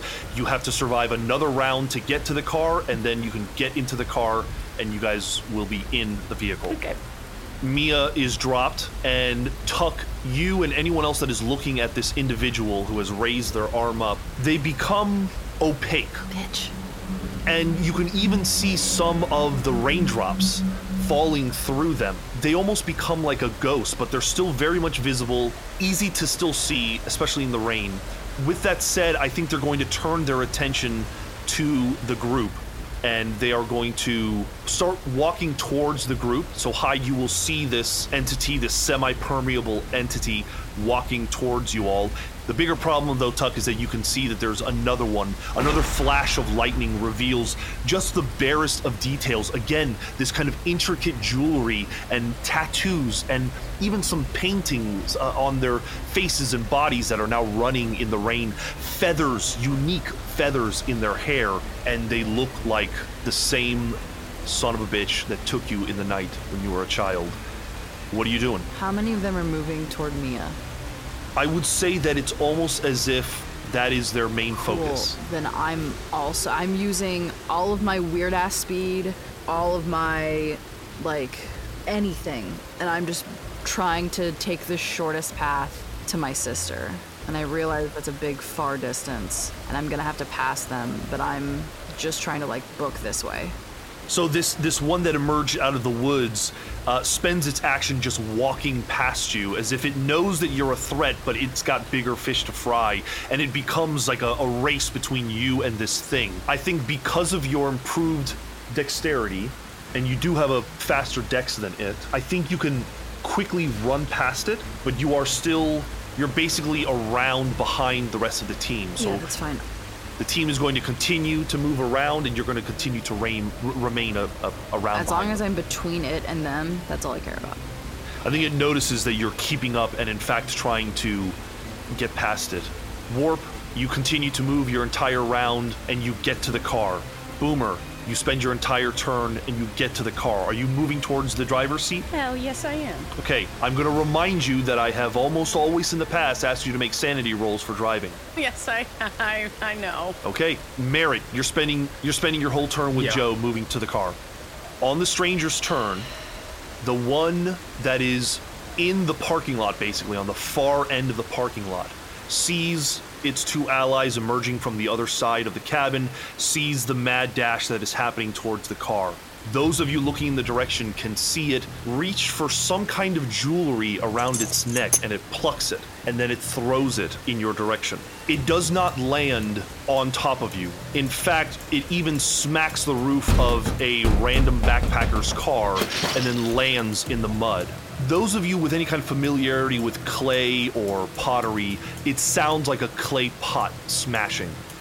Those of you who are getting to the car, any of you are. Cl- um, this thing is within 20 feet of you. This this kind of broken necklace or talisman or whatever this was. Those of you who look in its direction can see a bubbling, white, fleshy thing beginning to grow out of it. It begins crawling out of the talisman and is clearly moving towards you. Mia and Ruhi, who are both on the floor, no one said that they were going to stop and pick them up. If someone really feels strongly that they would, I will allow a, a retcon there. I thought Boomer was, yeah. If she was down, I would help them up. Okay, so Boomer, you are still around away from the car. Ugh, I gotta go for Mia. That's more important. I gotta go for Mia. I need you to make an opposed strength check as Mia is attempting to get towards Tuck. 46. This one passes. Wow, they just they rolled a 15 to succeed on their strength check. Normally, the higher number wins. So I'm going to give it I'm going to give it to Boomer. Boomer, you're able to scoop her up into your arms, but she is fighting you, reaching Oh, yeah, for Tuck. That's that's fair. I'll try to back away from the crawling gooey thing. Hyde, you've gotten to the car. What are you doing? Um, is everybody is everybody in the car? no one has gotten into the car. Now is the round that you can attempt to get into the car. The only one who isn't like in distance of doing it this turn is Boomer. I cannot get into the car until some everybody gets into the car. So I'm holding an action to fire if I need to until somebody everybody gets into this car. You can clearly see the broken talisman in which a familiar white goo is growing out of it. Just just so you're aware if you want to shoot at I it. will, sh- yeah, I will shoot at it. If it's close enough to everybody and it's going to harm them, I will, um, I will sh- shoot at it. It is growing rapidly in a way that you have not seen before. So yes, it does appear like it could be hostile. So go ahead and make that attack against it. Get in the car. That is a 10, a success with a 10. Go ahead and make your D10 attack, or, or for your damage. That's 10 points of damage. Hot. Excellent. You shoot it. There's something different about this one. It makes a similar squeaking noise, but almost even more animalistic. It cries out almost in a way, but it is still rapidly growing. Tuck, you are basically side to side next to this five meter tall individual. You can get to Mia on this round if you wanted to. What do you want to do? Do I see my wife's on the ground? Yes. You can see Boomer holding Mia and Ruhi is on the floor, like trying to get up out of the mud. Flanked. Don't give a shit about me. I I go to Rue and I pick her up and I start pulling her toward the car. Okay, I think you're able to do that. Um, there is now, you know, maybe 10, 15 feet between you and Boomer as you are bringing Ruhi closer to the car. And I've got my firearm out and I'm just keeping keeping even with Hyde, I guess. Warp, do you want to get into the car? Now that Rue's up, I do. Um, everyone else is heading towards the car. I'm getting in the car. The door, I assume, has already been unlocked as someone has the keys. I'm going to say Boomer has the driving keys, but they probably on the walk over unlocked it. Yes, because it's remote. Right. Warp, you're able to clamber into the car, no problem. Boomer, it's your turn. What I are you doing? I am running with to that car, and I'm gonna be like, kick, don't wiggle. See, happy sister, run. Like, try to get Mia not to kick me, so I can run. Mia, get in the car. You're able to get to the car basically by the end Thank of this God. round. Merritt, are you getting to the car? No, I'm at the passenger door. I'm waiting for Haley and for Rue to get in position. I'm right by Hyde. I'm gonna take a shot at that goo if I can. Go ahead. Uh, I have a 37 under 70. It's a success. Go ahead and roll that damage. Uh, they take seven points of damage. You fire into this little crater as well. It's still growing rapidly, and its skin is even beginning to change into this kind of green gray flesh. You even see an eyeball pop out, and and it inhumanly looks in your direction. Joe, I think, I think he's going to shoot in the direction of that person. He does succeed, and he's going to roll a d10 to do some damage. Yeah, significant amount of damage actually. Enough to cause it to slow down and stop as it gets fired upon. It takes the bullets and is just kind of still coming uh, with this kind of grimace on its face. On their turn, the stranger that is that has just been shot is going to again make a familiar sweeping motion and another kind of broken branch that has fallen over the side of the ranger station kind of flies over its shoulder and in the direction of the car. I'm going to say basically everybody at the car is going to need to make a dodge roll. Hyde, Joe, and Merritt. Can I help by putting my weird armory self in between? Yes, yes. If, if you would like to absorb up to your armor's damage of the of the branch, you could. You could absorb three damage basically. I have a success. I rolled a 99. Hyde. Uh. Anyone that just regular failed, you're going to take no damage as Tuck is able to absorb some of it. They leap up and with their forearm, like half the branch just splits in half, but the other half of it comes tumbling towards you. So anyone that critically failed is going to take one point of damage since Tuck absorbed most of it. That includes Joe, who's going to take a large branch to the head and he kind of tumbles against the car. And so do you, Hyde. Uh, does that make my armor go away? No, it remains. That's so cool. You all witness Tuck make a superhuman leap into the air and like slice this branch in half with their forearm. And when they land, you can see that there are kind of iridescent blue carapace segments of her body. I think this warrants a sanity check from the team. Uh, if you witness this, I'll say warp. You can choose not to if you're in the car, but everyone else probably will have Yeah, to. Hyde had to been front since. So. When we're seeing Tuck do that, well, it's just me like, uh, the fuck? just eating it away. Yeah, I failed. Yeah, I failed as well. Yeah. Okay, another point of uh, just one point of sanity is going to be reduced as you witness Tuck do something completely unnatural and out of the blue. The fuck. The strangers, one of them performed the action. The other ones are giving you distance, uh, and it's hard to tell if they're giving distance between you or between what they've just unleashed. Mia, seeing these strangers walking up, one of them corporeal, just starts screaming over your shoulder, Boomer, and you start to feel her tremble in a way that isn't normal. It's as if she herself is a vibrating vessel. I'm going to give you her round to decide as a free action. Do you continue holding on to her or do you let her go? I can't. No, because I'm gonna think something's pulling at her. I'm gonna hold on even tighter. It's an instinctive thing. I can't. I can't. It's the big sister instinct. I get it. She begins to vibrate, her hand reaching out, screaming. She succeeds on her ability, and though you are holding onto her, you can feel her practically levitating out of your arms. And this directionality, this energy is emanating from her, and it's and it's being directed towards this stranger in front of you. And it becomes this echoing, billowing scream, and then there is this like a shockwave because of the rain, you can see the literal dome that expands around you and the girl, the car being rocked to the side, the windows shattering. You are going to take six damage, Boomer, from this hit as you are blown back away from. Are you up? I'm okay. I'm okay. You land splatting into the mud and sliding a few feet. Give me a Constitution times five roll to determine whether you're stunned for a round. No, not even 70. For the next round, you are stunned as blood is coming out of your nose and your ears and your eyes, and you're just staring at the black sky as rain falls down on you, just feeling as if the wind has been knocked out of you in a way you've never felt before.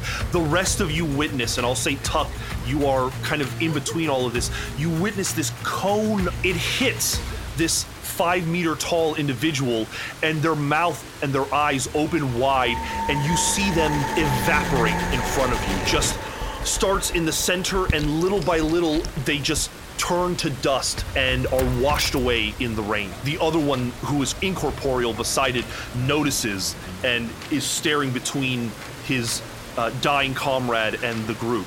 I think everyone again needs to make a sanity check as you witness this incredible event. Failure. Fail with a 57. Fail with a 97. Fail. Witnessing this, you're, if you fail, you're going to roll a d4. And I'll say that Boomer, you are not able to see what. Well, you're not. It's not so much you're not able to see what happens, but you still experience something that is sanity risking. So I do think I need a. Am I just out of it? Where it's like, Here's what I'll say: When you come to, you're going to make a sanity check. So you can either roll it now, or you can wait until I ask That for makes it. sense. I, I, I already did, and it's not good. we got triple zeros. That's that's bad. You're going to roll two d4. Oh god damn it. Yeah, no shit. Those of you that succeed, you don't lose any sanity. Those that that you fail, you roll a d4. If you want to project, now's the time to I do it. I can't project anymore. I'm gonna project on Miranda. Uh, I lost one. I'm gonna sink it into um, my bond with gratitude. Just three. Just three. Ruhi, I will roll now to see whether they succeed. They do succeed their sanity check. At this point, it's just all chaos. They're just ducking their head and following orders like Tuck told her not to look around. Joe also, Joe is going to fail his sanity check. You're just blasting his sanity away. Yeah, you know. Whatever hearing Joe had is gone. At the bottom of the initiative, the thing that has crawled out of the clay talisman, whatever it was, is now the size of a person. It has grown exponentially in an incredible rate. Is moving towards you and it is able to reach all of you, but it is not able to act on its turn. You have one turn left to get in this car before it's going to try to strike out at one of you. You all can see that it is not just a white blob. It is gray and green, and it has these white veins. You can see small mouths beginning to emerge out of it with these jagged, uh, bloody teeth. Eyeballs of different kinds. Some look human, some look animal. It is an abomination to Hyde. It looks very, very familiar. Hyde, I'm going to ask for a very special sanity check from you as you recognize this thing. I hate it here.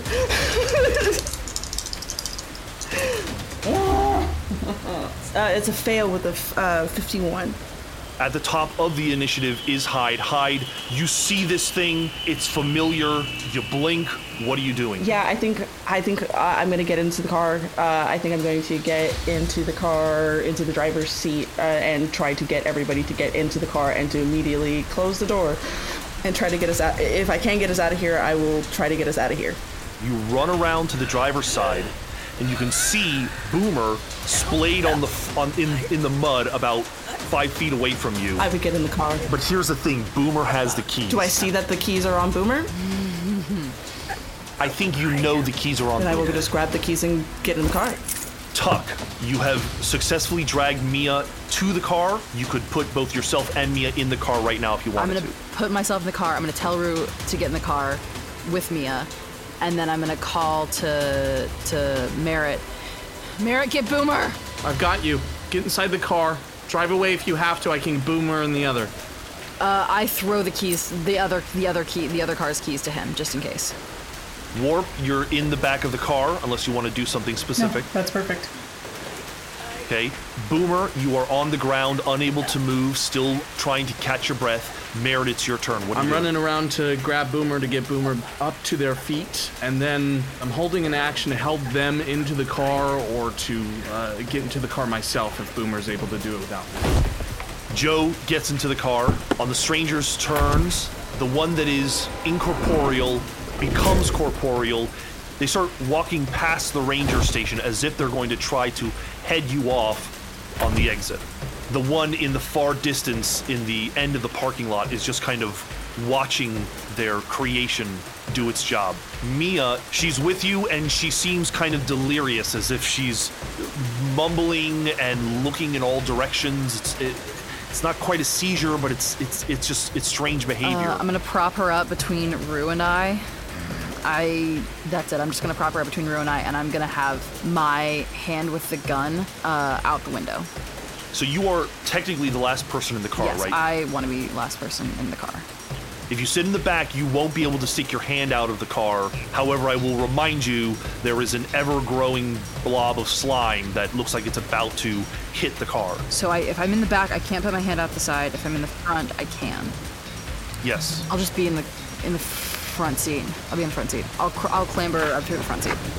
this body of flesh smacks itself against the car and the whole thing rocks. Those of you in the back, you look and you see on the glass this gray green flesh with these white veins in it smack against the window and like gack is stuck to the glass and you see eyes kind of crawling up the glass and, um, and gaping mouths that are opening and closing and trying to scratch through the glass and you see this flesh slowly beginning to crawl up the side of the car as it continues to grow. It is going to make a grab attack on the car to try to hold it in place. God damn it. Hyde, you only know that Merritt and Boomer are outside. Everyone else is in the car. What are you doing? I'm turning the car on and I'm driving away. The car begins to speed. The entity did not seem to get the hold that it wanted to on you, and the car suction cups off of it and begins to drive in the mud. Hyde, as you are making it towards past the ranger station, towards the exiting street, this enormous lumbering man is going past you. I need a drive roll to see if you can avoid smashing into the side of him. That's a success with an eight. That's what I'm talking about. Dude. you sharp turn around this guy. You can even see its enormous hand reach down to try to grab the vehicle, but you are too fast and you outmaneuver it. Tuck and Warp, you're both in the car. Do you do anything while you're sitting there? I'm gonna just reach out the back of the car and start shooting at the the one that that menaced us. Make that attack. I succeed. Make that damage roll, Ten. please. You strike at it. You fire. You lean out the window and fire. And for anyone else, this would be incredibly difficult to do in rain. How fast Hyde is driving, but just like an ace, like there's something about you now that you're able to swing around and fire at this thing. You fire into its side, and it kind of crumples. And as it begins to fall, there is this very bright blue light that flashes. It fills the car, and when it dissipates, that stranger is gone. Boomer, you finally come to coughing and oh, spitting up blood. Merritt is standing over you. What do you do? Fucking hell. We need to go. The other car, we gotta move now. I think Boomer, you're able to stand with Merritt's help, but I don't think you guys are able to move maybe more than six feet. Uh, you know, as as that standing up took most of the time. You have your vehicle, which is about a round away. You have two strangers, which are much farther from you than this thing that is now the size of a Buick, and it is now drawing its attention to you. Its eyes, its many eyes, kind of shifting towards you. Merritt, it is your turn. Okay, um, yeah, I want to continue to move, sort of skirting this thing the best I can to get closer to that car. And if I can move and take a shot at this thing, I'm gonna try. Go ahead and do so. I have a 53 under my firearms of 70, so it's a success. Go ahead and roll the damage. Uh, nine points of damage. Boy, Merritt. You shoot out a couple of eyes and you cause it to writhe and shift, but like an intelligent animal, it seems to learn from what's happening and it kind of slinks behind a few cars. You see it very quickly roll behind a few cars where it cannot be as easily seen, even though it's about as big as the cars. Most of it is defended by a van, but you do now see a clear space to get to your vehicle. Thank God. Yeah, I'm busting it with, with Boomer at my side. I'm trying to keep them close. Hyde, you are booking it out of here. I just need one drive roll to determine how difficult it is to get out of here and to battle the storm. It's a fail with a 50, uh, with a 59. You can feel the wind trying to blow the car off the road. The, the windows are all broken, so you are being pelted by the warm rain. I'm going to say that basically you slip and slide enough that you do hit a tree here and there on the side of the vehicle as you slip and slide. Because of this, everyone in the vehicle is going to have to take two damage. I'm also going to roll a lethality roll just for the vehicle to see how it's doing. Okay, it fails, so I'm going to say the body of the vehicle takes a lot of damage in this. You're, you know, you have to come to a stop, you restart it and get it going again, and it's it's a bit of an uh, of an ordeal. But you're all only going to take two damage. This constitutes basically the majority of the trip, and you're able to continue going out of here somewhat safely, although taking the occasional bad bump or the occasional smack against a tree. Back to Boomer and Merritt. Are you making a mad oh, dash for yeah, the car? Merritt's going straight for the driver's seat. Not complaining. I'm running right to the passenger or at the back, whatever's closest. Who's driving? I'm driving. I'm gonna hand Boomer my gun as soon as I get in. Both of you are able to get to the vehicle and get in. You start the car, Merritt, and you have to survey your surroundings. And you look in the direction of the exit, where you see a clear view. You start the car. On the next round, you can get going. At the end of this round, however, that thing that you were shooting at comes from around behind one of the vehicles, again smacks against your vehicle, and is going to attempt to hold on to it. Again, it fails. On your next turn, which is right now, you are able to drive. Is that what Max, you do? listen, I, I'm going to do something I never do, and I want you to trust me when I do it. I'm gonna speed, uh, and I turn on the ignition and I pull it into drive, and I absolutely floor it. I put my foot through the fucking floor. It's okay. I'm partially deaf and blind right now.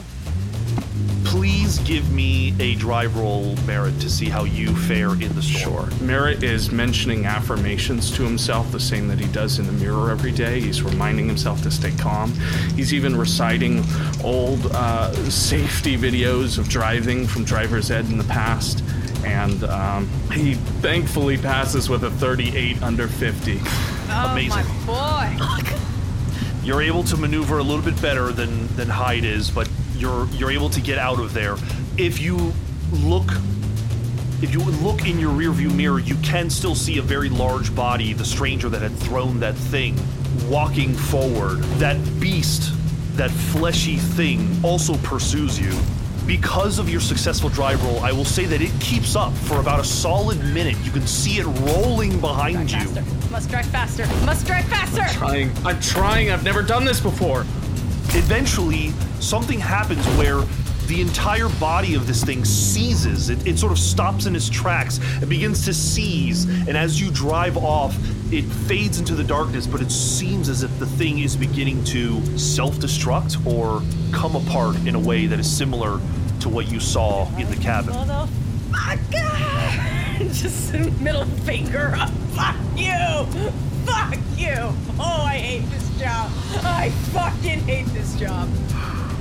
There is about 10 to 15 minutes of driving. Eh, Does anything happen in either of these cars other than the focus of just getting out of As here? As soon as we're going, I'm calling and just seeing if they're fucking alive. Uh, Merritt hands the phone over to Boomer because he doesn't use his phone while he drives. You alive? Are you alive? Both of you? Holy shit, tonight I have cashed in every fucking karma point I have. How am I alive? How are we all alive? Oh god. Okay, keep driving. Don't turn around. Don't slow down. Don't stop. Just keep, keep going. Keep going. Merritt, she said, they said don't stop, keep going. What do you say? Where are we going? Where are we going? We're just driving. Where are we going? Out, away. Not here anymore. Does Hyde have a location? Ask Hyde where we're gonna stop. Are, are we driving for the whole night? Hyde, you want to stop somewhere or you want to just go? We're gonna keep going, and then we'll.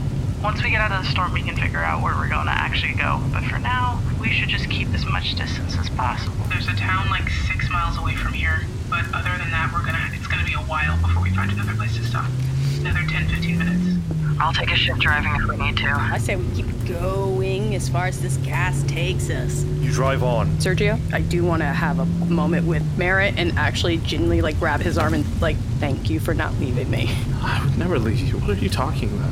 I, I would never leave you. You're here. We're good. And I, I squeeze back, and I probably squeeze harder than I intend to. And I don't think my hand leaves you. I think he starts driving with one hand. I was gonna say I'm gonna grip his hand the whole time because it's like she's actually in a very big terror right now. We're good. We're good. Why don't you roll down the window? Maybe we need some air in here. yeah, you're right. You're right. We need some air. Do you roll down the window, Boomer? I, I guess I do. Yes, I do. Okay, you are soaked in rain as you roll down I'm the window. putting it back up. I rolled it up and I put it back up. That Maybe not. Stupid. That was stupid. That was stupid. 15 minutes of winding road, and you finally see it ahead, like a like a sun shower, like a I mean, really, it looks like a wall more than anything of weather, and you can see not sunshine but moonlight, stars. You're maybe a hundred feet away, but Hyde, you are the first to notice that just before that break in weather, there is a row of small bodies, small human bodies, and they seem to be lined up in a row, holding hands, blocking the street. Holy. It's all the other kids. I, s- I s- stop. I slow down.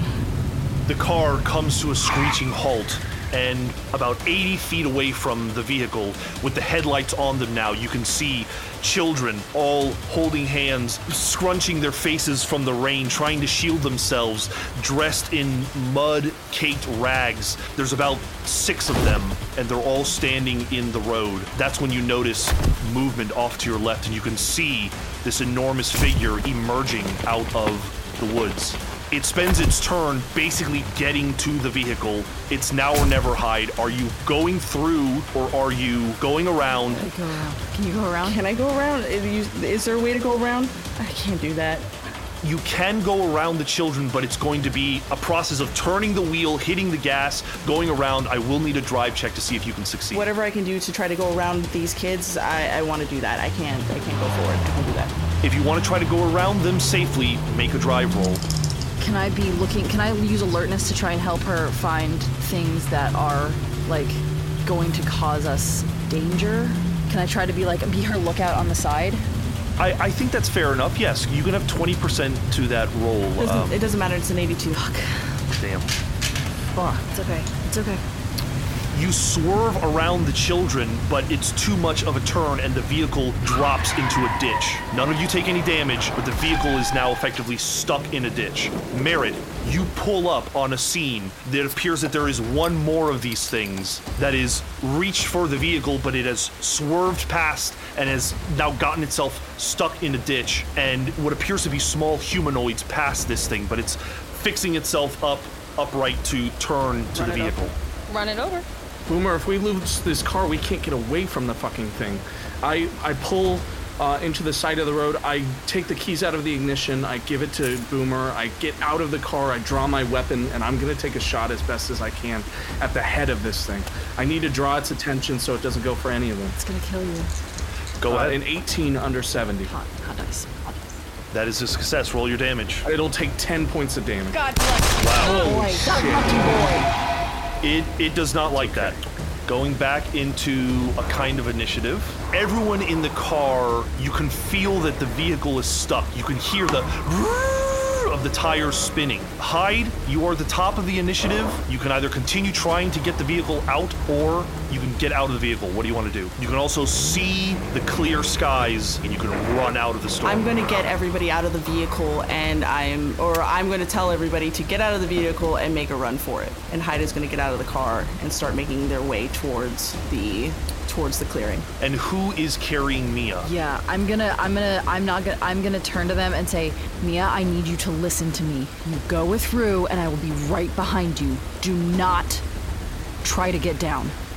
Hi, you clamber out of the car. Tuck, you clamber out of the car. What do you I am going to also take shots at it because I saw Orson out there, and I'm going to also try and disable it as, be- as best I can. Make that attack. 15 absolutely hits. Roll the damage. Eight. Holy shit! This It is it, it is not happy about that, and you can see the yellow, murky blood emerging from its bullet wounds, and it does seem to be struggling, but it is desperately trying to get towards Mia as it sees finally the, the its quarry. Is it stunned because it took 17 damage? That's a that's a great question. I will roll to see that. Uh, with a very high constitution, it still figured it would, succeeds. but- that tracks. Warp.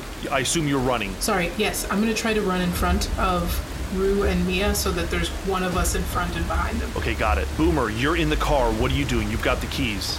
Are the kids just still like six of them? I'm gonna be like, Merritt, do I get the kids? Do what do you want? Like, Get them. Yeah, save them. We need to. We need to win something. Get them. can I? Uh, We can't just leave them here. I got that. I got that. So I'm gonna try to get in the car and try to get close to the.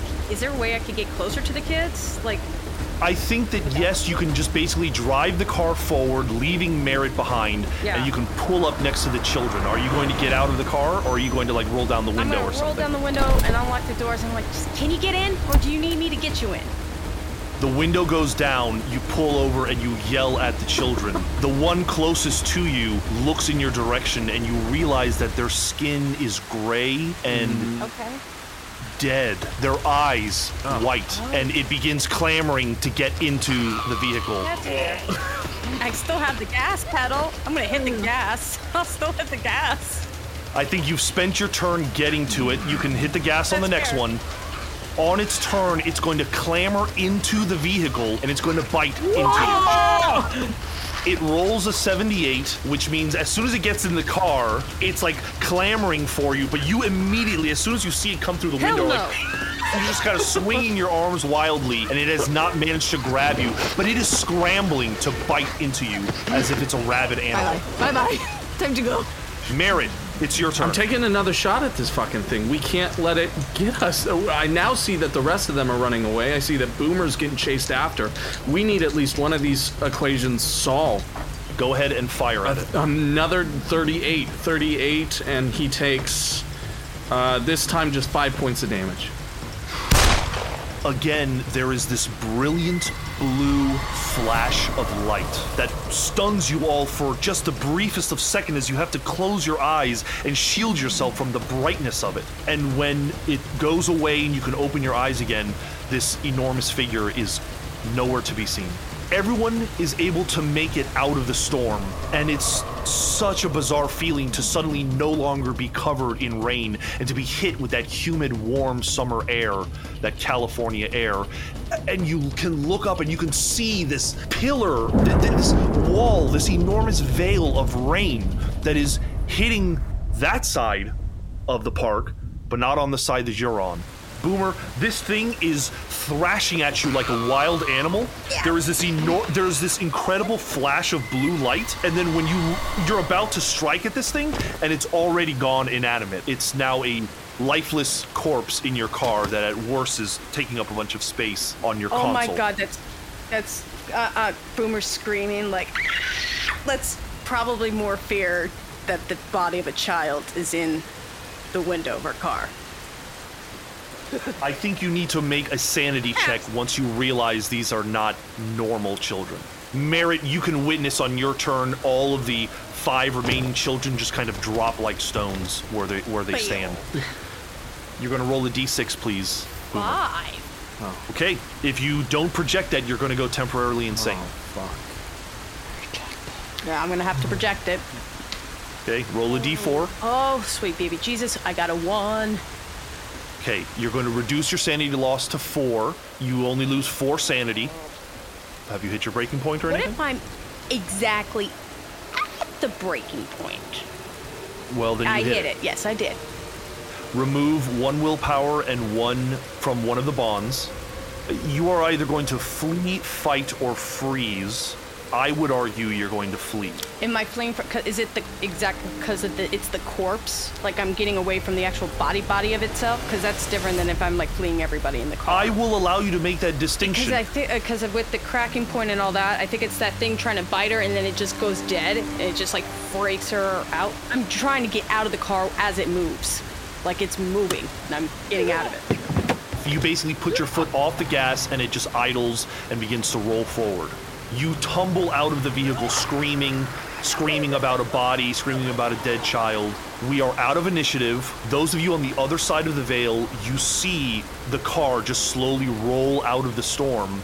Merritt, you see Boomer frantically getting out of the car and the kind of clamoring towards the side of the street. What do you do? I'm gonna run for Boomer. At first, Merritt was so focused on these children and so just caught up in everything as he's uh, changing the magazine on his Sig. But as soon as he sees that Boomer is running free from the car, he's, he's gonna go straight to them and, and try and help them out of whatever's going on. Boomer is thrashing and screaming about a body and wanting to get away, and it seems inconsolable. If you would like, you can attempt a psychotherapy roll to try to calm them down and break them out of this. I fail my psychotherapy with a 76 over 30. The rest of you on the other side of the veil, you see this car slowly but surely rolling past you with no one inside of it. What are you doing? I don't think Tuck is paying attention to anything else that's happening when all the other kids dropped. She's sprinting for Mia. You are able to scoop her up in your arms, and you hear her whisper, I protected you, and you protected me. You did real good. You did really good, baby. You did so good. And I'm just gonna like gather her and Rue against me and hold them. Is no one going for the vehicle? Uh, Hyde will go for the vehicle. Hyde, I think it's easy enough for you to rush after the car, get into it, stop it, and then you immediately look to your right hand side and you see that there is the body of a dead child. Looks to be about eight. Yeah. Wow. Concerning. Yeah. I think that warrants a sanity check. Yeah. Wow, concerning. That's a fail with a 61. It is not attacking you, and you did not see what it did to Boomer, so I'll say that you only lose one point of sanity for just the disgusting nature of, of this. Merritt, Boomer is almost inconsolable, but after a few minutes, you're able to at least get her to stop running away from you and tearing out of your arms. You are able to get her to move, but as you're sort of getting her out and getting her up, the rain starts to subside. And by the time that Merritt and Boomer walk out, the rain is almost a trickle, and you can see it in real time as this storm is slowly beginning to recede. And inch by inch, the storm returns towards the ranger station. And the longer you stand here, the longer those black clouds begin to just dissipate, and the sound of the rain begins to stop. I think Merritt's focus after he's looked up at the sky is is just returning back to those children, and he just can't take his eyes off of what's happened and what continues to happen. I'm gonna walk away, like as I don't know, just walking away from the bodies as much as possible, like heading towards the group. And like uh, I'll be frank, in a very because I'm still like with my head, my ears, the blood. I'm kind of just I'm done, kind of like I just need to walk away. Boomer is a little delirious, but remains around the group. Joe stands up and is just like, What the fuck was that? Uh, you, you don't have to answer that question. I wasn't expecting you to know. Yeah, what did it look like? Looked like giant people coming out of the woods to, to get the girl. There's your answer. I don't I don't know what that means. Uh He, he, he pulls out his cell phone and he's looking through it. He's like, Fuck, I don't have a signal. There's somebody in San Francisco. I, I got a call. Uh, you don't need to tell anyone about this. Hyde's gonna get out of the car. No, no, no. I'm telling you, th th th this one, she's she's good with this kind of stuff. It's how I met her. She, she's good with these kinds of things. She was who I was going to get you to, Delilah. She knows about weird shit like this. Can we just regroup out of this forest It's cold. We're like, can we just like go to anywhere else?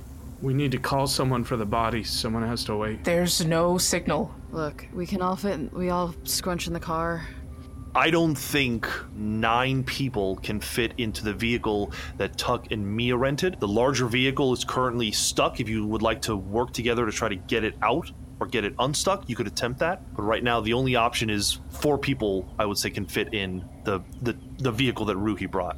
Some of you could go for help. The rest of us could stay here. Get the car out of the ditch and wait for emergency services. We we could stay here just in case they bring another storm, just in case they come back, in case they want this. I I don't think we need to worry about that. I, them. We shouldn't. We shouldn't worry about that. I right now. we should now. just worry about Mia. No. I, we can't help these kids. We can at least give them the respect they deserve. I imagine that if the authorities start identifying some of these bodies and see that some of them are 20 plus years old, that is not going to be good. Well thought out, Warp. Absolutely. Honestly, what can they accuse us of? Being around missing children. Do you not remember Michigan? Do you not remember me losing my job? They'll- They'll find any excuse to blame us. They'll find any excuse to hate us for trying to do the right thing. We need to be ahead of it because they will leap at any opportunity. We have no knowledge. We don't even have to report it. Just We're not even supposed to be here. If our names come up anywhere in any of these recordings on a government level, it's going to go back to the program. The best we can do is maybe bury these kids and keep going, but we we don't we can't be responsible for them having a anything more than that. You cannot be here. with a great amount of respect to what you're presenting to me here because I understand it does fall within protocol.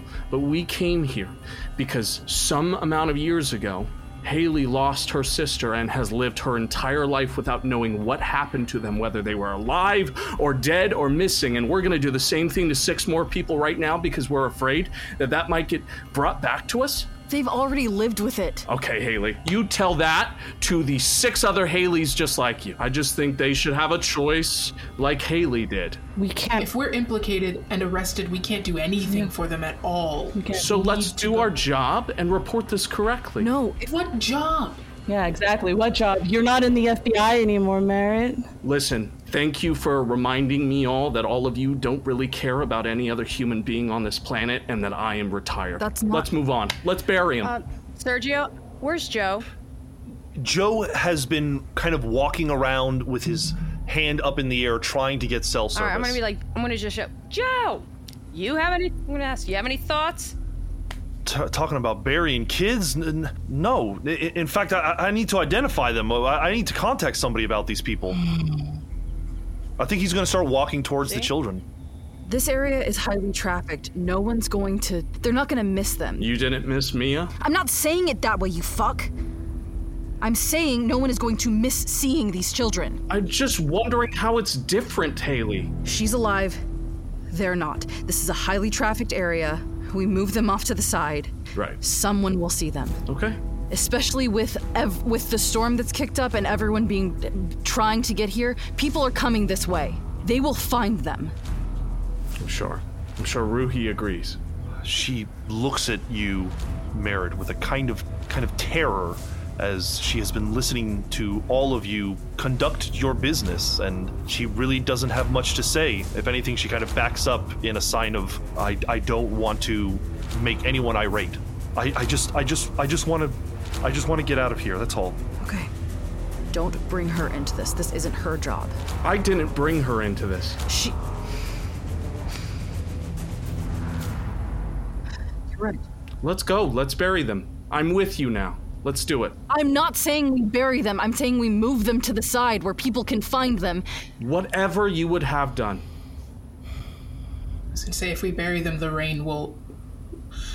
The they'll they'll come up out of the ground, and someone will find them. It'll be more natural that way.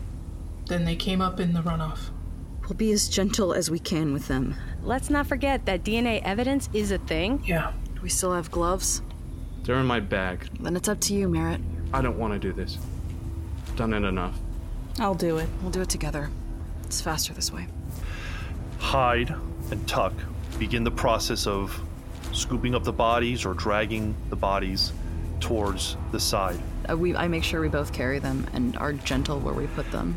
Joe protests this, and while he isn't interested in starting a fight with six other people, there is a point where you begin to notice that he is walking away from you and walking back towards the ranger station. I'm gonna stay with Joe if that's the case. I'm, I'm not gonna let him leave like that. I would get in the way. He he continues to move in the direction of the station, and he looks at you and he says, "Look, I know what you're thinking, but I got to make a call. And if you want to get out of here, that's fine. I don't know who you people are, but I can't just sit idly by while you leave these bodies on the side of the road." Joe, I know what call you're gonna make, so I feel like I know what you're thinking. Um, I think you have a choice here. You are being presented with something that you do not understand, and you have a few directions on which way you can go. You can go backwards or forwards, and going back to the ranger station, that's backwards. Staying here, staying with us, that's forwards. Backwards momentum is not something I would recommend. It's something that I've been idly threatening you with, but I will pursue. This is me being kind. This is all of us being kind uh, in our own way, as much as we argue over it. If you stay here, we'll allow you to make your call somewhere down the road, and we'll give you a little more understanding into what it is that's happening here. But if you go down that road, I'd guess you'd make it maybe 30 feet. He stops and he turns to you and he looks at you the way an elder looks at a younger person, sizing them up. And he says, I'm not being taken hostage. I'm not going to do it. Merritt, your human intelligence is, is high enough, and you know what kind of man this man is. And you also know that if he was good at his job, he'd be reaching for that pistol that he's got. What are you doing? I'm gonna do what um, I promised him. I'm to ask that you both make dexterity rolls to determine who draws their weapon first. I have uh, critical success with a 55. You are able to draw your weapon first. It's just how it is, Joe. And I put two in his chest and one in his head. Everyone else who is moving the bodies hears bam, bam, bam. And you look back and you see the elderly gentleman, Joe, collapse to the ground, bleeding out, cursing you, saying, Whoever the hell you are, you're going to get what's coming to you. And he's just basically rolling around on the floor. I walk up to him, I kneel by him, and Merritt is just trying to hold back every thread of himself that's unraveling from this whole situation. I want to meet his eyes, and I'm going to reach down and say, I'm going to take everything that I can to allow the people that love you to know what happened here. And you will be remembered and loved. And I'm sorry that this happened, but you should have just stayed within those 30 feet. I'm sorry, Joe. Just give me a sanity check. I fail with an 81. I need you to roll a d10. Uh, perfect 10. You may project that if you'd like. Yeah, uh, I just roll a d4, right? Uh, Yes. Two of that gets projected onto Miranda. You are still going to lose eight sanity. That puts me past my breaking point for the first time. You're going to go temporarily insane, and I'm going to say that you freeze. Tuck, what are you doing? Realizing that things are in our name, Tuck is gonna go and look at the other car and just see if they can do anything to get it out. Unstuck. It doesn't look like it's impossible, but it looks like it might take some muscle to get it out. It's just kind of stuck in mud, and it probably needs, you know, some solid pushes to get it out. Uh, then I'll toss, Hyde the keys, and say, "Start the car. I'm gonna try to push it." Okay. Hyde, you get into the car and punch it. Tuck, I assume you're just kind of with all of your might trying to push on it. As you begin, you have to stop because about an hour has passed of all of this, of moving the bodies and settling all of this.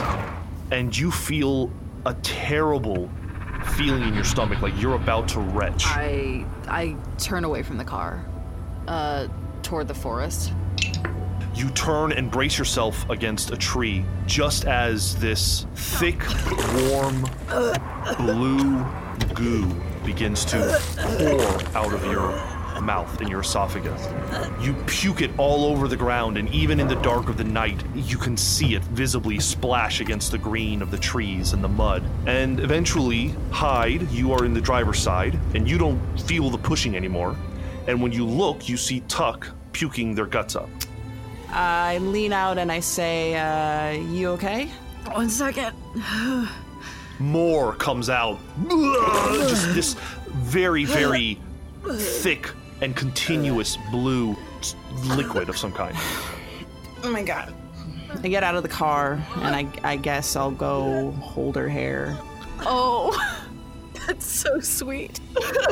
You do that, and Hyde, you are the second person after Tuck to witness her puking this blue stuff.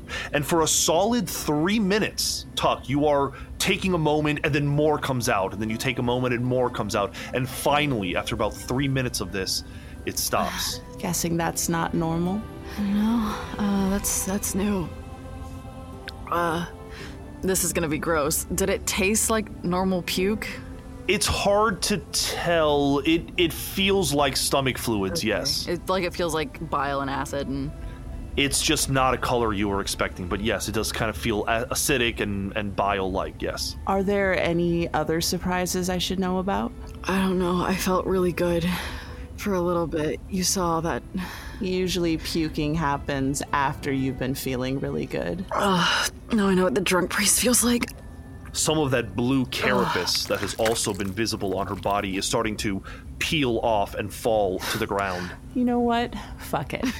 We don't have time for this. I'm gonna kick some dirt over it and I'm gonna go back to the car. Those of you who are moving the bodies to the side, you are able to do that, and then you notice that Merritt has not left the side of Joe DeWant. Hyde's gonna approach. I want to. I want to go to Joe's body as well. Hyde and Warp, you walk over to Merritt, who is now sitting crouching over a lifeless Joe's body.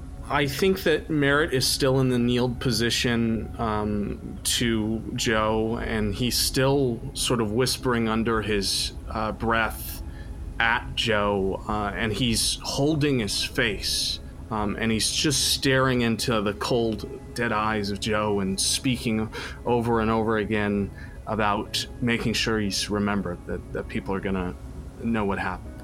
Hyde would like to go and stand in front of Merritt and eventually kneel down. And Hyde wants to first lift Merritt's head so that they can both make eye contact with each other. And then Hyde is going to kind of out of characterly embrace Merritt. And as he does that, he's going to whisper into Merritt's ear, This is what we have to do to keep us safe. And I'm just going to hold him tighter. I'm so sick of doing it. I, I'm, so, I'm so sick of doing it.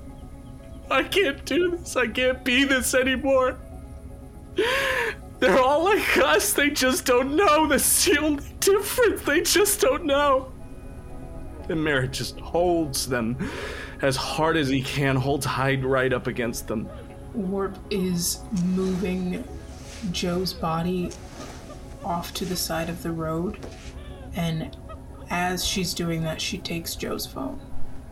What about his identification? Yeah, I'll take that too. With his eyes still open, staring up at the sky, you take his identification and you leave him on the side of the road, a trail of blood leading towards his body. And as Merritt quietly sobs into Hyde's shoulder, I think now's a good place to bring the session to a close.